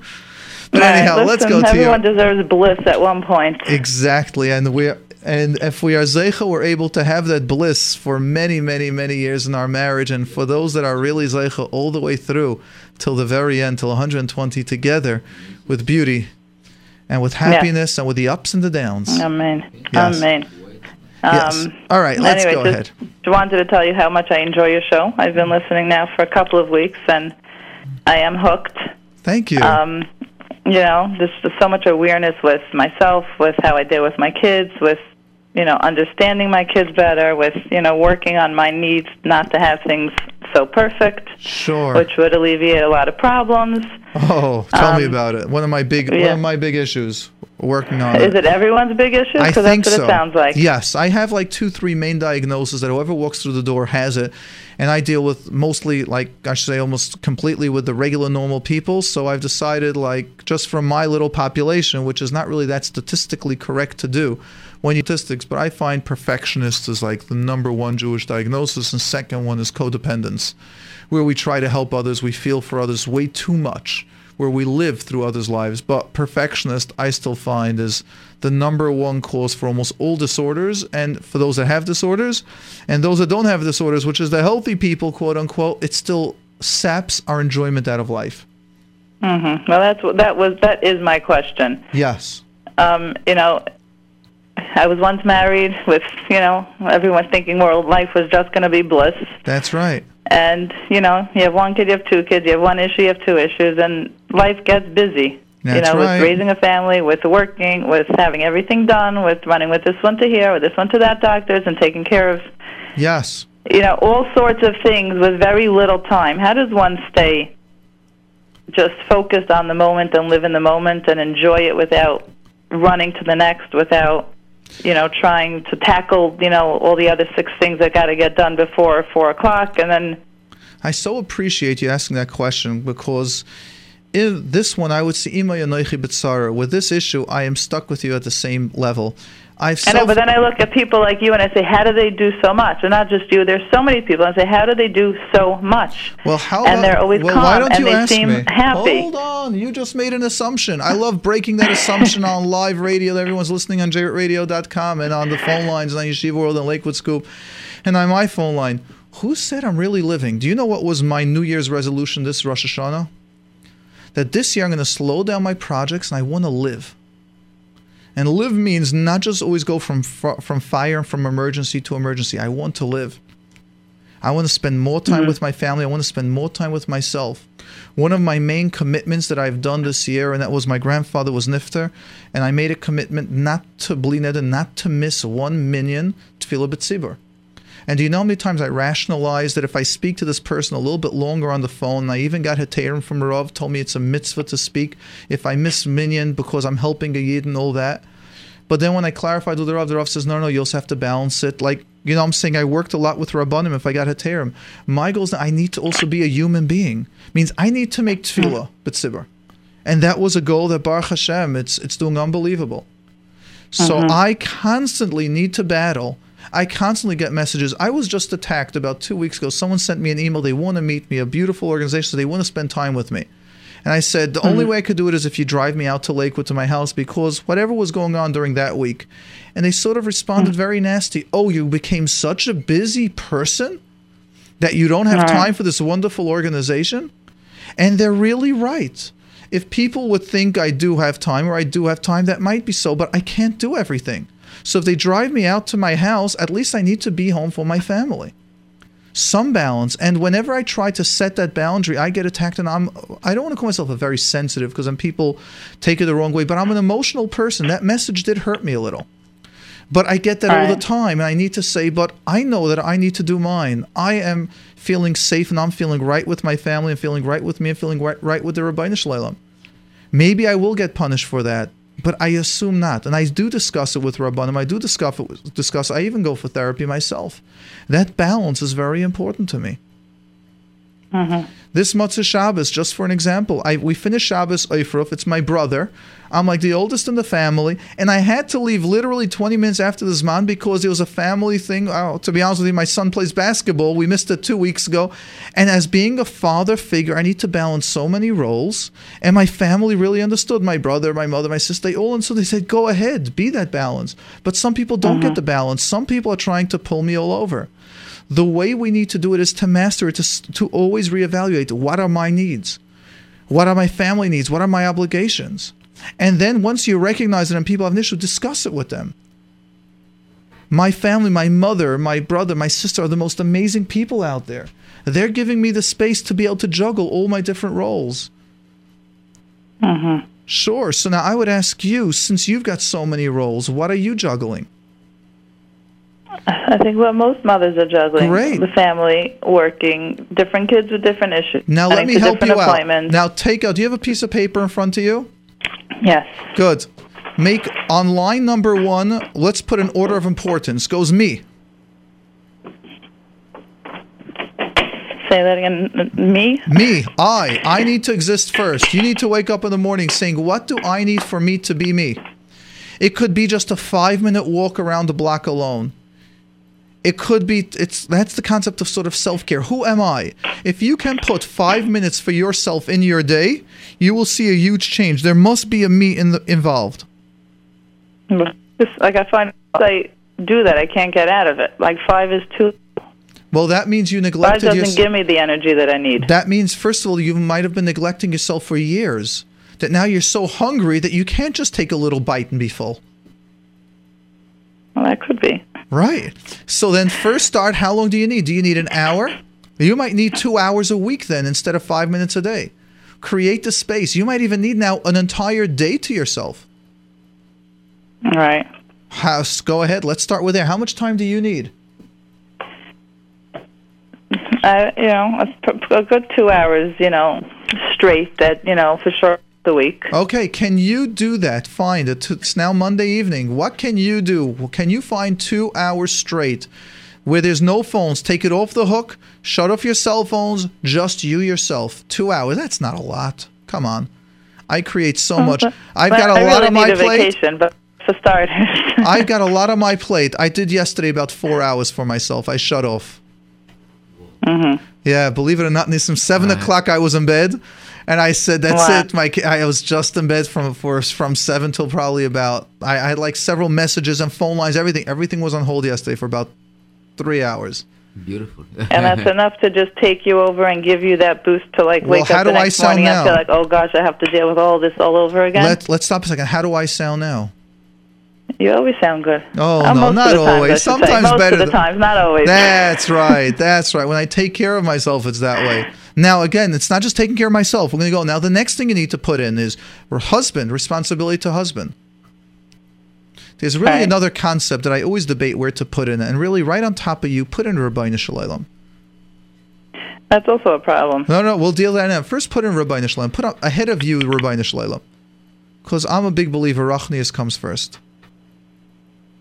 Right. But it- it gets- I, I, you know, I try, but like, No, stop, stop, stop, stop. Let's think a second. Ribono Shel Olam doesn't have to be conventional. Where you Ribono Shel Olam could be you're baking chalas and making a bracha, hafrashas challah, and you might love baking and you're doing a mitzvah that way. Ribono Shel Olam, stop thinking in classical terms of only this way are you doing for the Ribono Shel Olam. Let's stop thinking so limiting. The Ribono Shel Olam Mhm. gave us three, 613 mitzvahs. The Gemara says, "Lefichach herbelem Torah mitzvahs." The Shalom, or actually, it goes. Let's start. Let's start a, a step back. Reb Chananya ben Akashya Omer, Rotza Kodesh Baruch Hu lezakas is Yisrael. The Ribono Shel Olam wanted to be mezaka klal Yisrael. Lefichach. So Zaka means he wanted to give us so many opportunities to be successful, to be to do mitzvahs. Lefichach. Therefore, herbelem Torah mitzvahs. Therefore, the Shalom has been marba, gave us so many opportunities to do different mitzvahs. Let's recognize the 613 mitzvahs are 613 ways for us that the Shalom is giving us an opportunity to get closer to Him and to enjoy our life. Let's stop thinking of of doing the right for the Shalom in one or two or three mitzvahs. We have 613 mitzvahs. Now, what do you Mhm. enjoy doing? And let's see if there's a mitzvah that goes with that, that you can say, wow, I'm enjoying it, and the Ribono Shel Olam gives me schar for that. I'm connecting to him. The answer is yes. Can you think for a second of a mitzvah that you love doing that gives you energy? For example, I love chesed. I made a parnasa out of doing chesed. Can you imagine that not only do I get paid on this world, but I even get paid in that world? Wow. That's like the dream job. all right. I, I, you know, I, I would have to think about that one. Yeah, but recognize that we need to have rachnias in it. The only reason why I debate if it's always ahead of us, because sometimes if we don't realize, if we don't put ourselves in it, if we don't evaluate the mitzvah that we're doing, sometimes we might do mitzvahs because others are telling us it's right for us, and we're not really realizing if that's for us. And sometimes you need to do a certain mitzvah, not need to. Sometimes the mitzvahs. It's, it gets very complicated. But after the, the, the let's put Ribono Shel Olam first, then you. So you're talking about this aside from making time to daven. Yeah. Yeah. Uh, unfortunately, I'm going to say something a little bit controversial. Sometimes when we daven today, we forgot to have the Shalom in mind. How many times can I think I went through Oive, I just davened mincha, and my mind was from Ashrei till the last Kaddish, and I didn't think about anything. There's a huge machlekes Rishonim, Rambam and Ramban. If davening, what is the mitzvah of davening? And I'm pretty sure it's the Rambam that says you just have to have kavana, talk to Hashem in your heart. You're yoitz the dairaisa of davening. It's not. That's why you can say it in various languages. It's not the Hebrew words. It's about our heart connecting to Hashem. How many of us? And I know I'm I'm wrong in this. So, Harav Nissen, what do you want to say? I think that uh, many times you find ourselves um, have to say Birkat HaGomel after uh, Yes, 18, you know. exactly. We flew We all over flew the all world. over the world. Uh, I would say that I really recommend it, even you know, nobody money we don't. A book. It's called Garden of Gratitude. Ah. I started reading it once. Uh, once. So try It to. was, it, it was amazing. Okay, So this is a, it's try to follow. You know, the Geret Ramban said every time that you take the book, try to apply it upon yourself, and that's what I'm trying to do. Every time I learn something new, and I found that it's good for my ruchniot and my uh, soul, I'm trying to apply it on myself. So this is one thing that I would say the Garden of Gratitude is really excellent, and we got a huge, huge feedback from all different people. And I'm telling you, this this was all in, in this radio station. We have not only Jewish people listen to us. We have all the rainbow, and from the colors to different religions, and we have feedback from Mus- Muslims people and Christian people. It's amazing. Mhm. That's why we, when we said that, when we're doing that, our spiritual and trying to fulfill ourselves, this is the best thing that happened to us. And I think that uh, Garden of Gratitude is one of the books that Beautiful. create a lot of influence on me. So let's just, mm-hmm. so let's take it back to you. Mm-hmm. We need to recognize has to be Ribono Shel Olam, has to be taking care of yourself. Next role is to your husband, then comes to children, then comes to your parents, siblings, and to whatever else. But if you're putting your kids ahead of everything, you're putting your husband ahead of everything, ahead of those two, it's not going to be balanced, and you're going to find yourself burnt out. Right. I know. I'm saying my kids take a lot out of me, They're supposed to each to. in their own way. They're supposed to, but the question if it's balanced with taking care of yourself as well. I really have to thank Hashem. I've got the most amazing wife out there, which lets me balance that, and the most amazing kids that they're able to balance. Like earlier today, before doing the program, they said, "Tati, are you coming home?" Like, "Oh, you're not coming mm. home. We miss you," but they're able to, you know, for them to be up and Right. all that.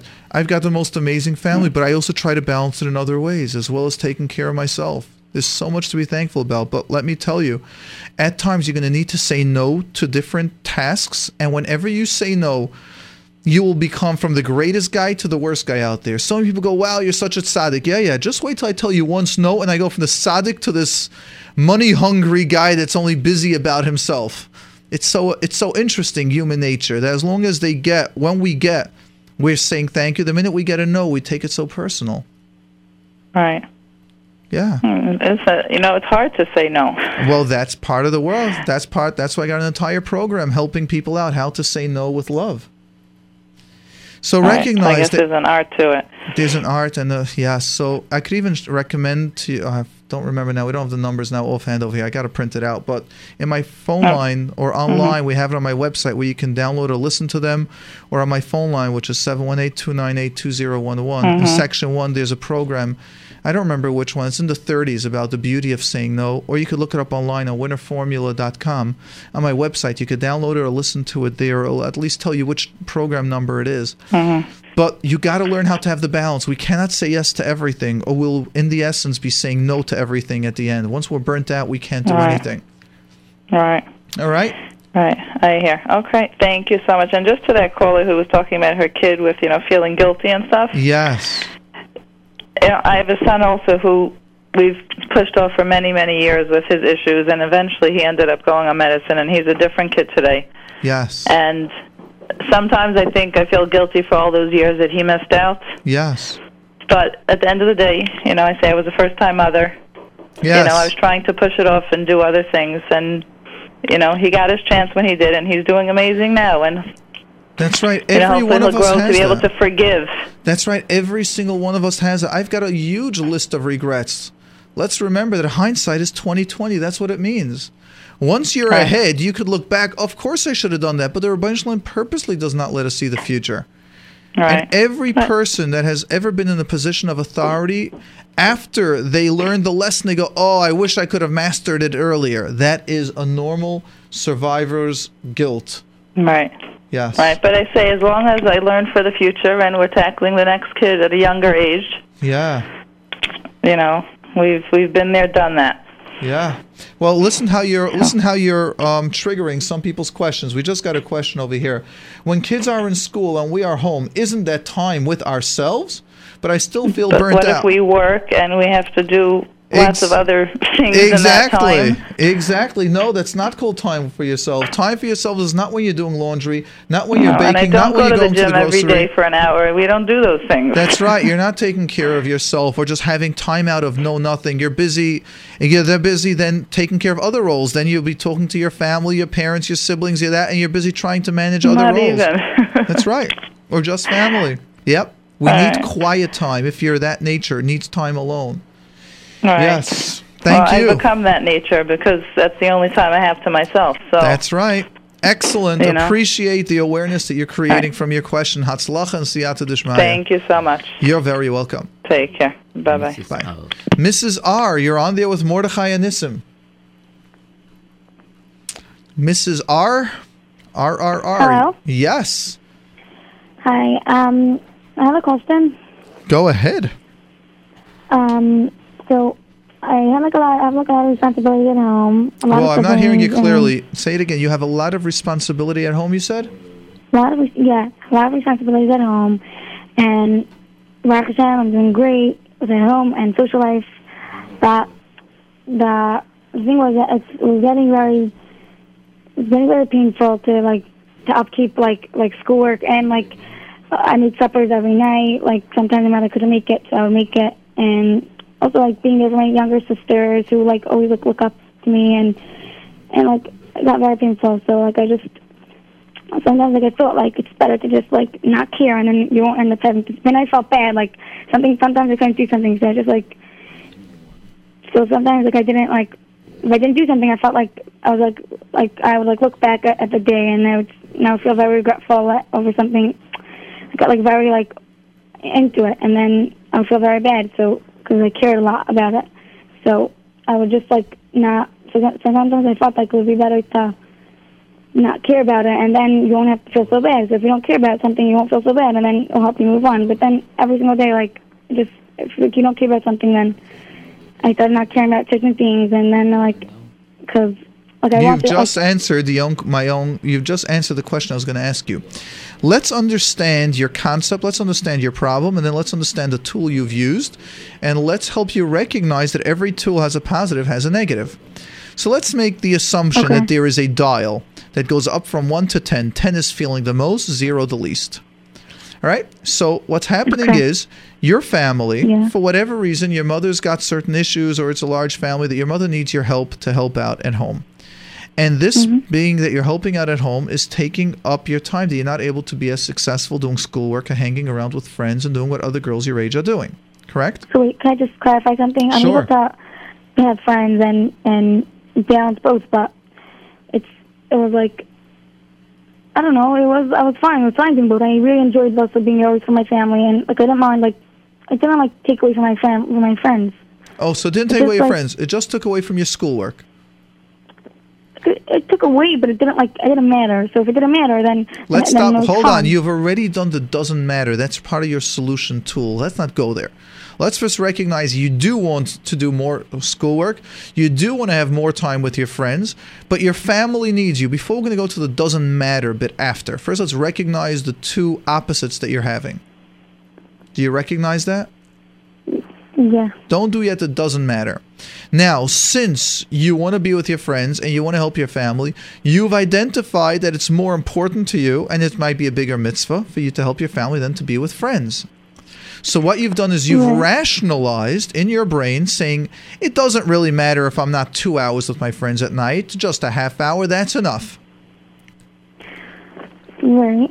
Yeah? Uh, Now, if you do that on a healthy level, but you can spend time with your friends other ways, then your brain learns that we don't always get everything that we need at this time, but we can have it at other times. Which means, take me for an example. Many Right. times in my life, that I do things that I don't feel that energized. But because I have that one or two places a week that I enjoy my hobbies, it gives me energy throughout the entire week which means we need to be adults. We can't have and enjoy every single second of every single day that we do. That's called responsibility. That's adulthood. However, those people that view adulthood as there's no pleasures, there's no enjoyment, those people are almost like the tools that you've been doing, saying it doesn't matter to me, it's not that important. What we're doing is we are denying what's important to us. I wanted to enjoy it, but then it was getting too hard. So That's right. So what you did is that's right. So the dial of importance from a 10 you lowered down to a 1 or 2. But what you did is you sh- you lowered the entire spark of life.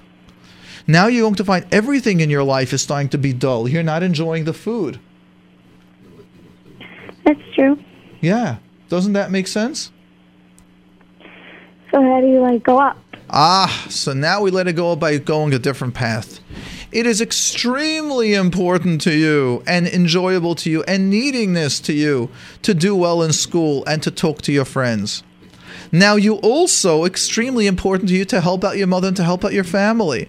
Now, I would ask you differently what is a way or an idea that you can do both? Maybe one night you'll arrange with your mother that you won't do any supper and you'll be studying. Or that night, a Wednesday night, let's say before Thursday, which might have tests, th- Wednesday you don't do suppers. Wednesdays you don't help in the house and you spend your time with your friends and you study. But you might do Sunday, Monday, mm-hmm. Tuesday, do that, or Thursday you'll be extra time, or Friday. It's about working out, recognizing these two things are important to me. I don't need to So- sacrifice one. I need to learn how to balance Right. both. So what do you do now if like people don't even like because you put yourself out of it, you didn't put yourself into it the whole time, and people don't really trust you anymore. Listen, uh, just to go take your question a second, what do you think this comment means? I'm just curious. About three At weeks. I think so. No, hold on, just one second. Let me just let's just go off topic a second. This person left a message now saying, I had cousins come to America two weeks ago to my cousins, and they came all the way from Eretz Yisrael and from England.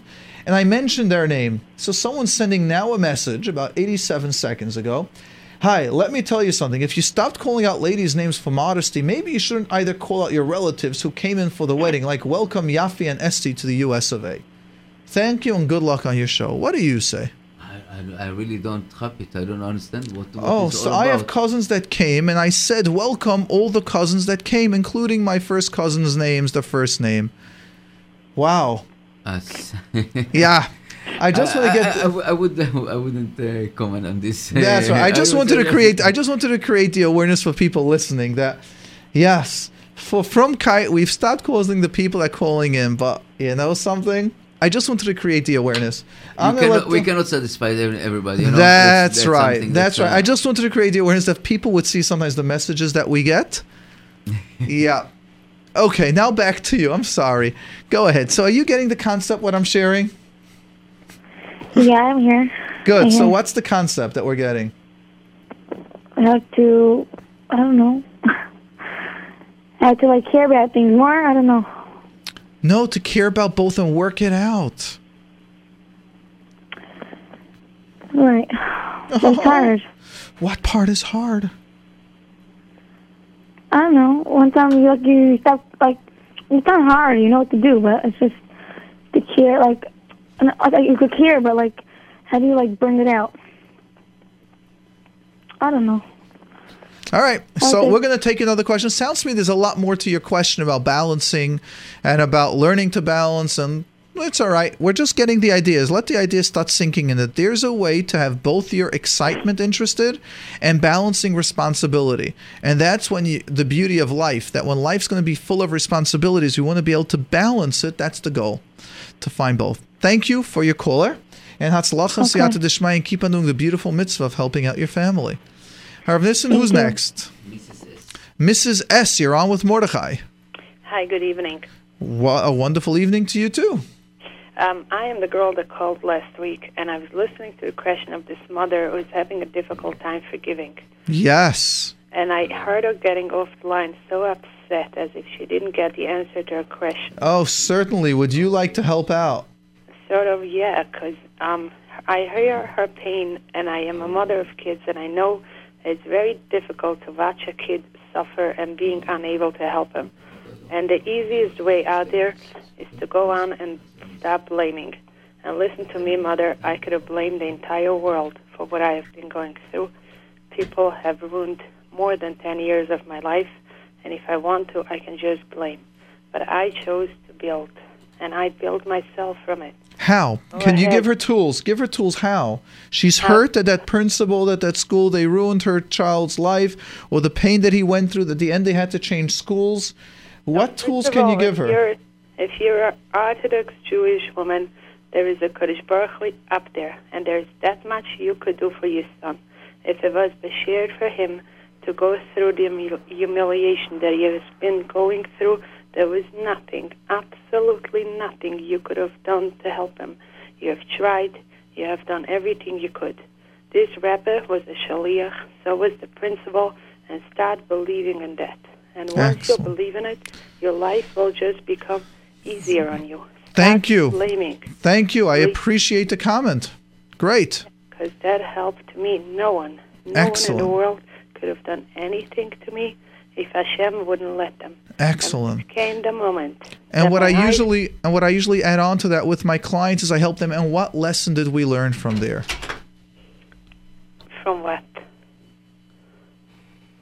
I did not understand it. Yeah. Um, what What did you learn? What What message did you learn from that? That there is that there is a sham out there, and there is that we're not we're not doing anything by ourselves. There's Okay, so you're saying you're doing taking a different component and I even put on the second component. Your component is it's all from Hashem, so let go. That's what Hashem wanted. And, and by I being angry on that principle, you gain absolutely nothing but That's right, and you're yourself. not letting go of saying that Hashem is running it his way. Now I add on a second component. Two, she's not gaining anything. For God's Yes. sake, she's full of pain. Let go. Yes. The principal, the principal doesn't eat less supper because you're in pain. I the got you. principal Gets up in the morning and he goes on with life. He doesn't care whether you're angry at him, mad at him, happy at him. He absolutely doesn't even know that. And you're suffering. Stop. Beautiful. What do you have from it? Nothing.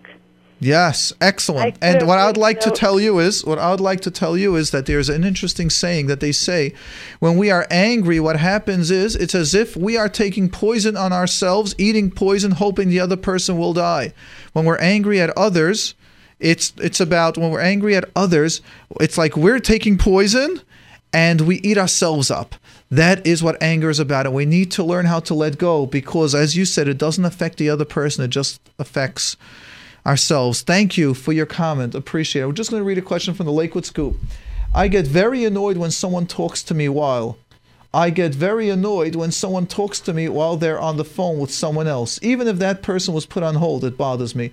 For example, if my wife's on the phone and she t- she still tells me something, I can't concentrate on what she's saying while she has the phone to her ear. In the same sense, if we talk on the phone, I get annoyed if she talks to kids at the same time. And what this concept is, what your question is, or po- comment is, that something bothers you tremendously when you need the attention and you don't like when they talk from one person to the next. You need something going on, you need the direct attention, and you have a right if you can do that for yourself. Which means you'll be able to say, when I speak to you, please, I need to do it without the phone. If you can be assertive enough to say that, and it's her choice if she speaks to you on the phone, how to deal with it, that you won't respond, but you have a right to set up the way that you would like to speak and your speaking rules. Thank you for that message. I, I want to tell us that uh, many many stores or many businesses just said if uh, if you speak on the during the, uh, the phone, we're not accepting you you uh, serving. You know. That's right. We won't serve you until you hang up. That's very true. So Yes, to- understand. You're very right and you're normal. I find it too. I, I when I used to have a cell phone, I tried not to be on lines for anything for banks or tellers. When you're talking to someone, it's we've become a rude generation that way, almost to a level where we don't even see there's anything wrong with it. Rav Nissen, who's next? Mrs. L. You're on with Mordechai and Nissim. Okay, so first of all, a great big shkoyach and this insight that I gained from your wonderful line. It's a real, real chesed and a real chizuk. Thank you. Um, my question is basically how you can re- how can you relax, relax your mind from thinking some, several things at a time and analyzing it from every angle. It's hard for me to just shut my mind, and I almost ever never trust other people because I always see other detail that they missed, or something that's controversial, like in a different area. There's always something like a but. I I never close a subject. I always think I- I'm never like calm that with the subject finished. So let's divide your question into three, four components. Number one, I have a nature that I hear you ask. I have a nature that I see various variables that most people don't see. So, how can I trust people? How can I get advice from someone when they don't see half as much as I see? That's correct. So Number- I almost never say I'm almost never decided on one thing like this is it, black or white. Now, question number two do. How do I make a decision when I see so many variables and they're all so many different points are right? So, how do you ever make a decision? That's it. Yes. That's number question number two. Question number three is I can't shut down my mind. It keeps on working on overtime even when it's time to take a break. That's right. And not only that, I can think many many things at once. So basically, what happens when I when when when someone discusses one subject, like something else flies into my mind that has to do with the subject. Yep. And your mind can fly away. So I call that I call that almost like my machla, and that's why I've already self-diagnosed myself as ADD. that my mind is all over. I happen to think I see so many more ideas than most people see. I hear so much more. I've got goals that I've got, and my mind flies all over. What I've learned to do to ground myself, which is one of the main tools that you do for ADD, is you write down and you pick your tasks, you pick your goals for today, and you since I usually have about 20 goals a day, I usually can do maybe 10. I know I'll always have 10 left over. Oh, same here. Yes, but I still keep it written down.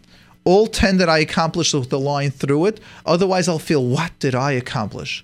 So today I've accomplished so much, and I happen to have forgotten to write it down. I should say differently. I wrote it down on the paper, but not on like the electronically that I have on my computer. And I look and I go, oh, did I accomplish anything? And then I saw the whole list of papers. So I quickly put it in the computer. And I go, wow, look how much I did accomplish. So I see what I didn't, but I still see what I did. Now let's take this Yisoid and apply it to everywhere in your life that you've mentioned. You have so many ideas that you see. That's true.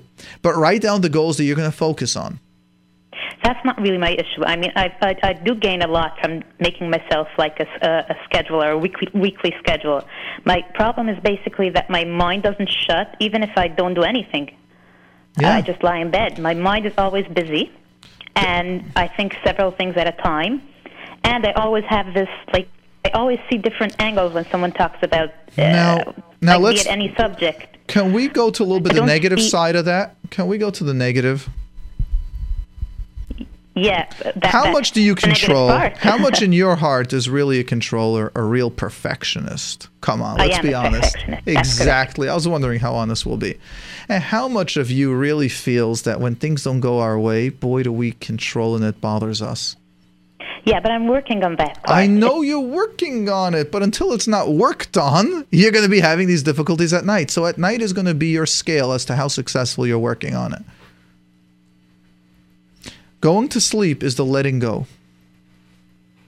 Okay, so what are you trying to say? What I'm trying to say is it's wonderful that you're working on it, but looks like you got to work on it a little bit harder or get some more tools. Please. So that's my question. Where, where, like, how does letting go of certain tasks help me in in in in, in deciding? You tell me. if- You answer that question. How does letting go of certain tasks help you?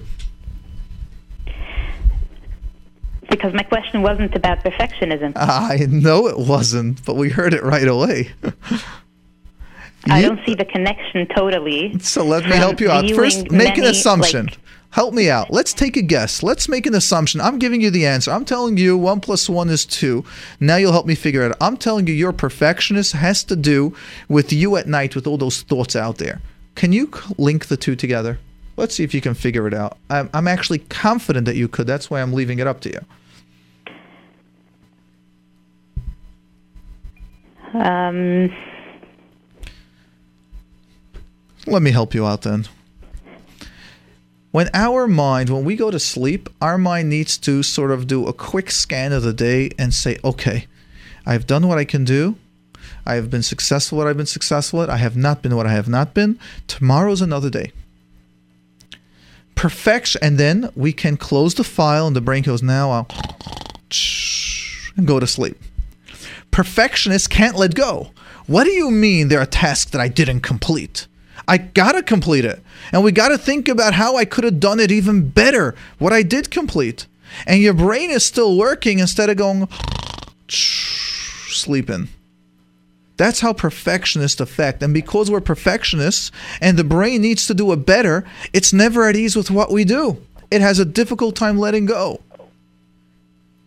And that makes like a lot of sense, but that wasn't exactly my question. Oh, so what was your question again? How, how I can like uh, most of the people when they hear when they hear something like a theory. Um, they have their opinion in it. E- Either it's like they're they're, posi- they're positive about it or negative about it. I'll always be in the gray area. So do you notice now what has happened? You've asked and I've I've helped you identify four questions in your one question. When I address two, you're going to the one that I didn't address yet. We're not going to answer that one. You're going to go to the fourth one that I didn't address yet. Do you see what you do to yourself? You're doing that to me. But since I am a formal perfectionist, still perfectionist in recovery, I'm able So to identify it and laugh trait, at it. Say that again? You realize that trait. Of course. In myself. And I'm noticing how you're doing it to yourself and even trying to do it on me. In the past, it might have gotten me nervous. But because I'm in recovery, I'm just so relaxed looking as to know how you beat yourself up. And do you recognize that that's classical perfectionist that whatever you do, you're just beating yourself up? I've answered two of your questions, identified so much why you can't fall asleep, and now you're going, but why am I always gray area? Instead of saying, ah, I understand now two out of four questions that I had. It's but the gray area I don't understand it, and I could address that as well. But then your mind is going to tell you, so Mr. Weimer only identified four out of ten questions that he really heard, because I really heard about your entire life story in that question, honestly. I can tell you your childhood. I can tell you your parents just from that one question. Oh, really? Sure. Would you like me to give it a shot? Uh, well, go ahead. Chances are you're number one or two in your family. Mm, not exactly, but Maybe um, second set. Was there a gap between you and the older one, the ones on top of you? Not either. But I'm the first daughter, so maybe it makes a difference. Thank you. Yes, it does. Do you have the responsibilities of all the daughter roles? Oh yeah. Thank you. So let's do it. Thank you for clarifying that. There was there was to me no doubt the way you're speaking. You're speaking like an oldest child, or the responsibility of an oldest child. One or both your parents are perfectionists. Probably your mother, which always did things better and better, and you even want to impress her and do it even better for her. How accurate is that so far? I, I can see that. Yep. And now let's take it further. In your childhood, you were always so good in school, but you knew you could have done better, but you were never the top three. You're probably number five, best in your class from five to 10. From the number five to 10, not the top five. Mm, I don't know. That which, I don't know. Which number were you? Where would you place yourself? Well, in some areas, very good. In some areas, I was Not my question. Overall, general, which number were you in the class? Of a class of 25, where were you numbered? You usually generalize people like by, by, by one number. Oh, don't areas. perfectionate me. Don't turn me into that, Rebbitzin. I'm coming from there. Just answer the question. Let's not, you know, let's not turn the therapy onto me. This is one of the things that get, gets me bothered. I know the How can you- perfectionist. how can you Just, just try it. Just try. Just answer the question. Let's be, question. let's be a little bit playful. If you would have to generalize yourself, which number would you place yourself in? On the scale from 1 to 100? No, from the 25 girls in your class, you're growing up. Which number were you? Uh, close to 20 or 20. You were in the lower number. You're the last five. Oh, that, okay. I thought 20 was going be- like being better. Okay. Right. So exactly what I said. So if there are 25 girls in the class, you're like from the 20 to you're in the top five or right after the top five. Well, basically from the top five. Yeah. Would you put yourself like the bottom part of the top five? Oh, I don't know. it's too complicated. Okay. Anyhow, by the way, we're getting a lot of feedback from messages. Let me just tell you what people are suggesting I tell you, which I was going to do. Number one, how to calm down your thoughts is to write it down, which is definitely true. Another one is to teach you mindfulness, which that's complicated to say, but yes, those are all very true. And it calms your mind. Um, what else do we have over here? There's so much to do, but I would want to focus on that after you recognize that you are suffering from perfectionist. It's not. It's not obsessive thinking. You, the Obs- obsessive thinking is you saying thinking is a- OCD? Absolutely not. No, Mm-hmm. that's not nowhere close. Absolutely not. I wouldn't let you get away with that diagnosis. nope. In fact, I'd only diagnose you, unfortunately, a healthy, successful person.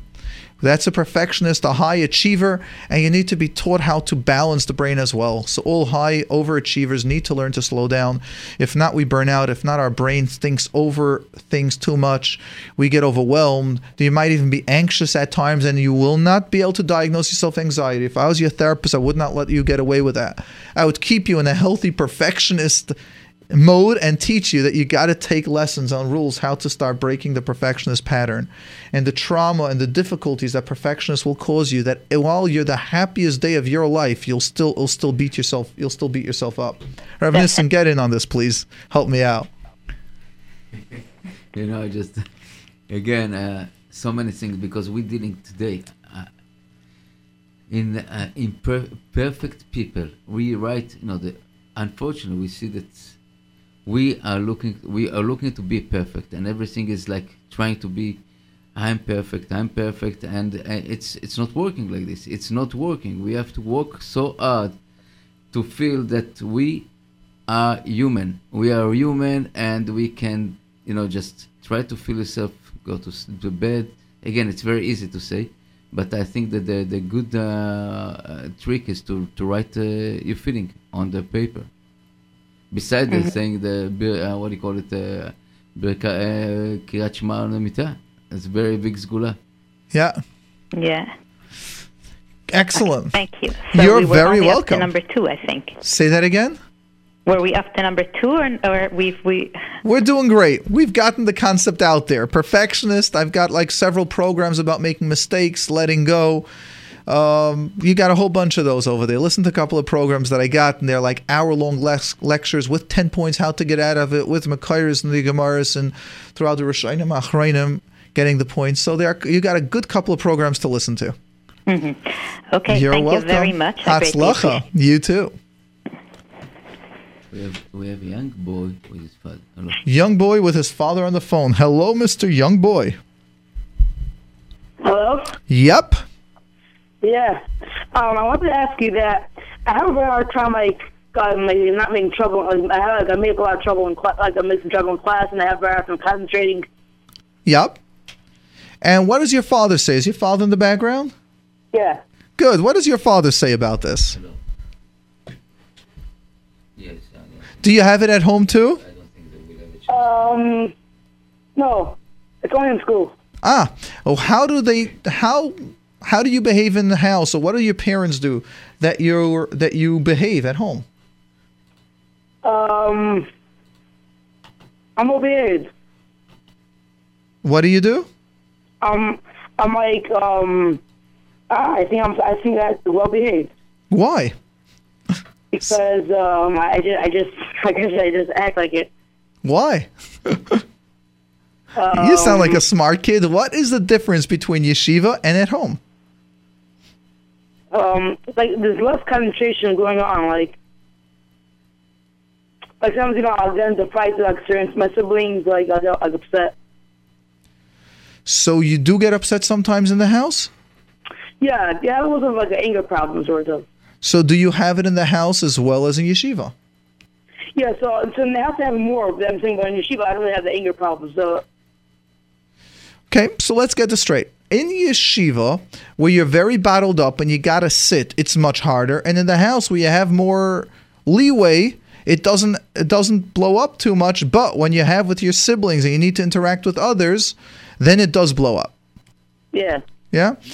Now, without your father answering, but like turn to your father and ask your father, does he think that also at the house that they give you like a lot of leeway because they don't want you to blow up? Like they don't ask you to do things, or they'll just tell other siblings like let go. yeah, Yeah. So he's saying yes, right?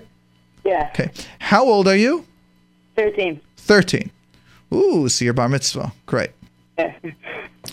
Now let me understand this. Is this for many years or just recently?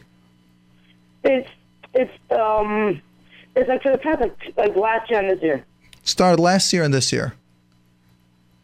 Let me ask you, did you shoot up? Did you grow starting last year? What do you mean by that? Which means did you start like developing? Did you are, did you start growing? Yeah. When? Last year or this year? When did you like shoot up? Like get taller? Oh, like um, I think last year I was like,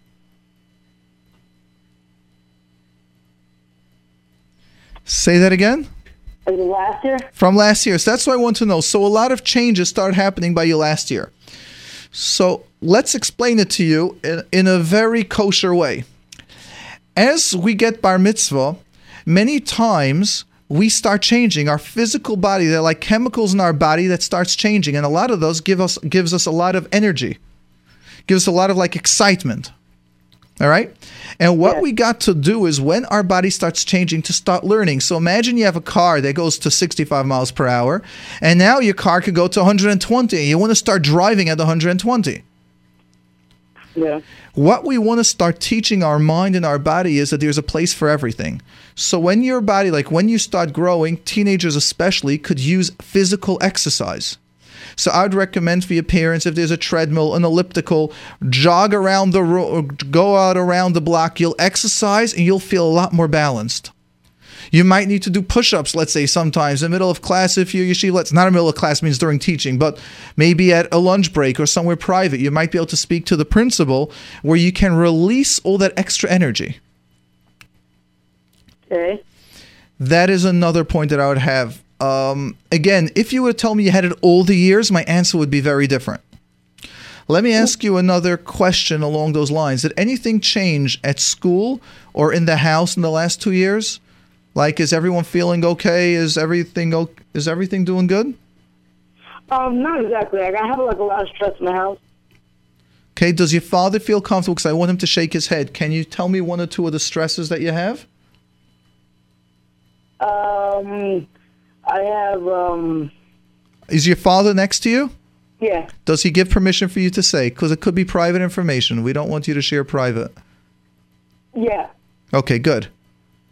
Um, so, um, I got uh, out by well, a certain parent like a lot of times. I find myself like, and like I, everything what I say is usually chutzpah.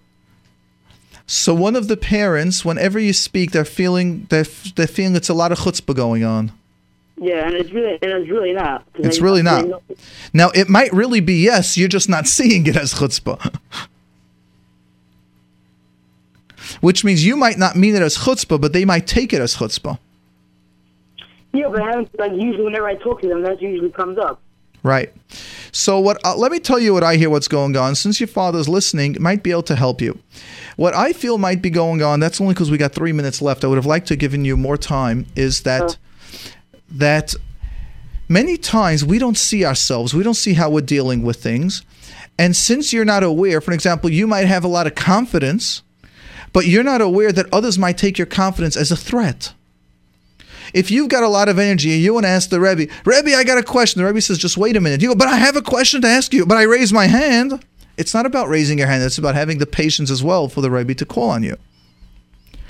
So what happens is you might have all the right information, but you might not be aware of how your information, how you are interacting with the outside world. So what I hear is a lot of changes happened when you physically started changing, means you have a lot more energy in your physical body. Emotional stress, you're starting to become aware. I have things, I want things, you're more confident, like you're more aware of your presence, of who you are, but you got to learn how to balance that in this world. So imagine I would be saying things. Remember, I say this is a program that have to, all questions have to be appropriate for everyone listening. Imagine I would say, okay, well, we want to take questions that are not appropriate for all ages. They're kosher, but it's not appropriate. We need to learn how to find our balance between us and the world, and that both should work out.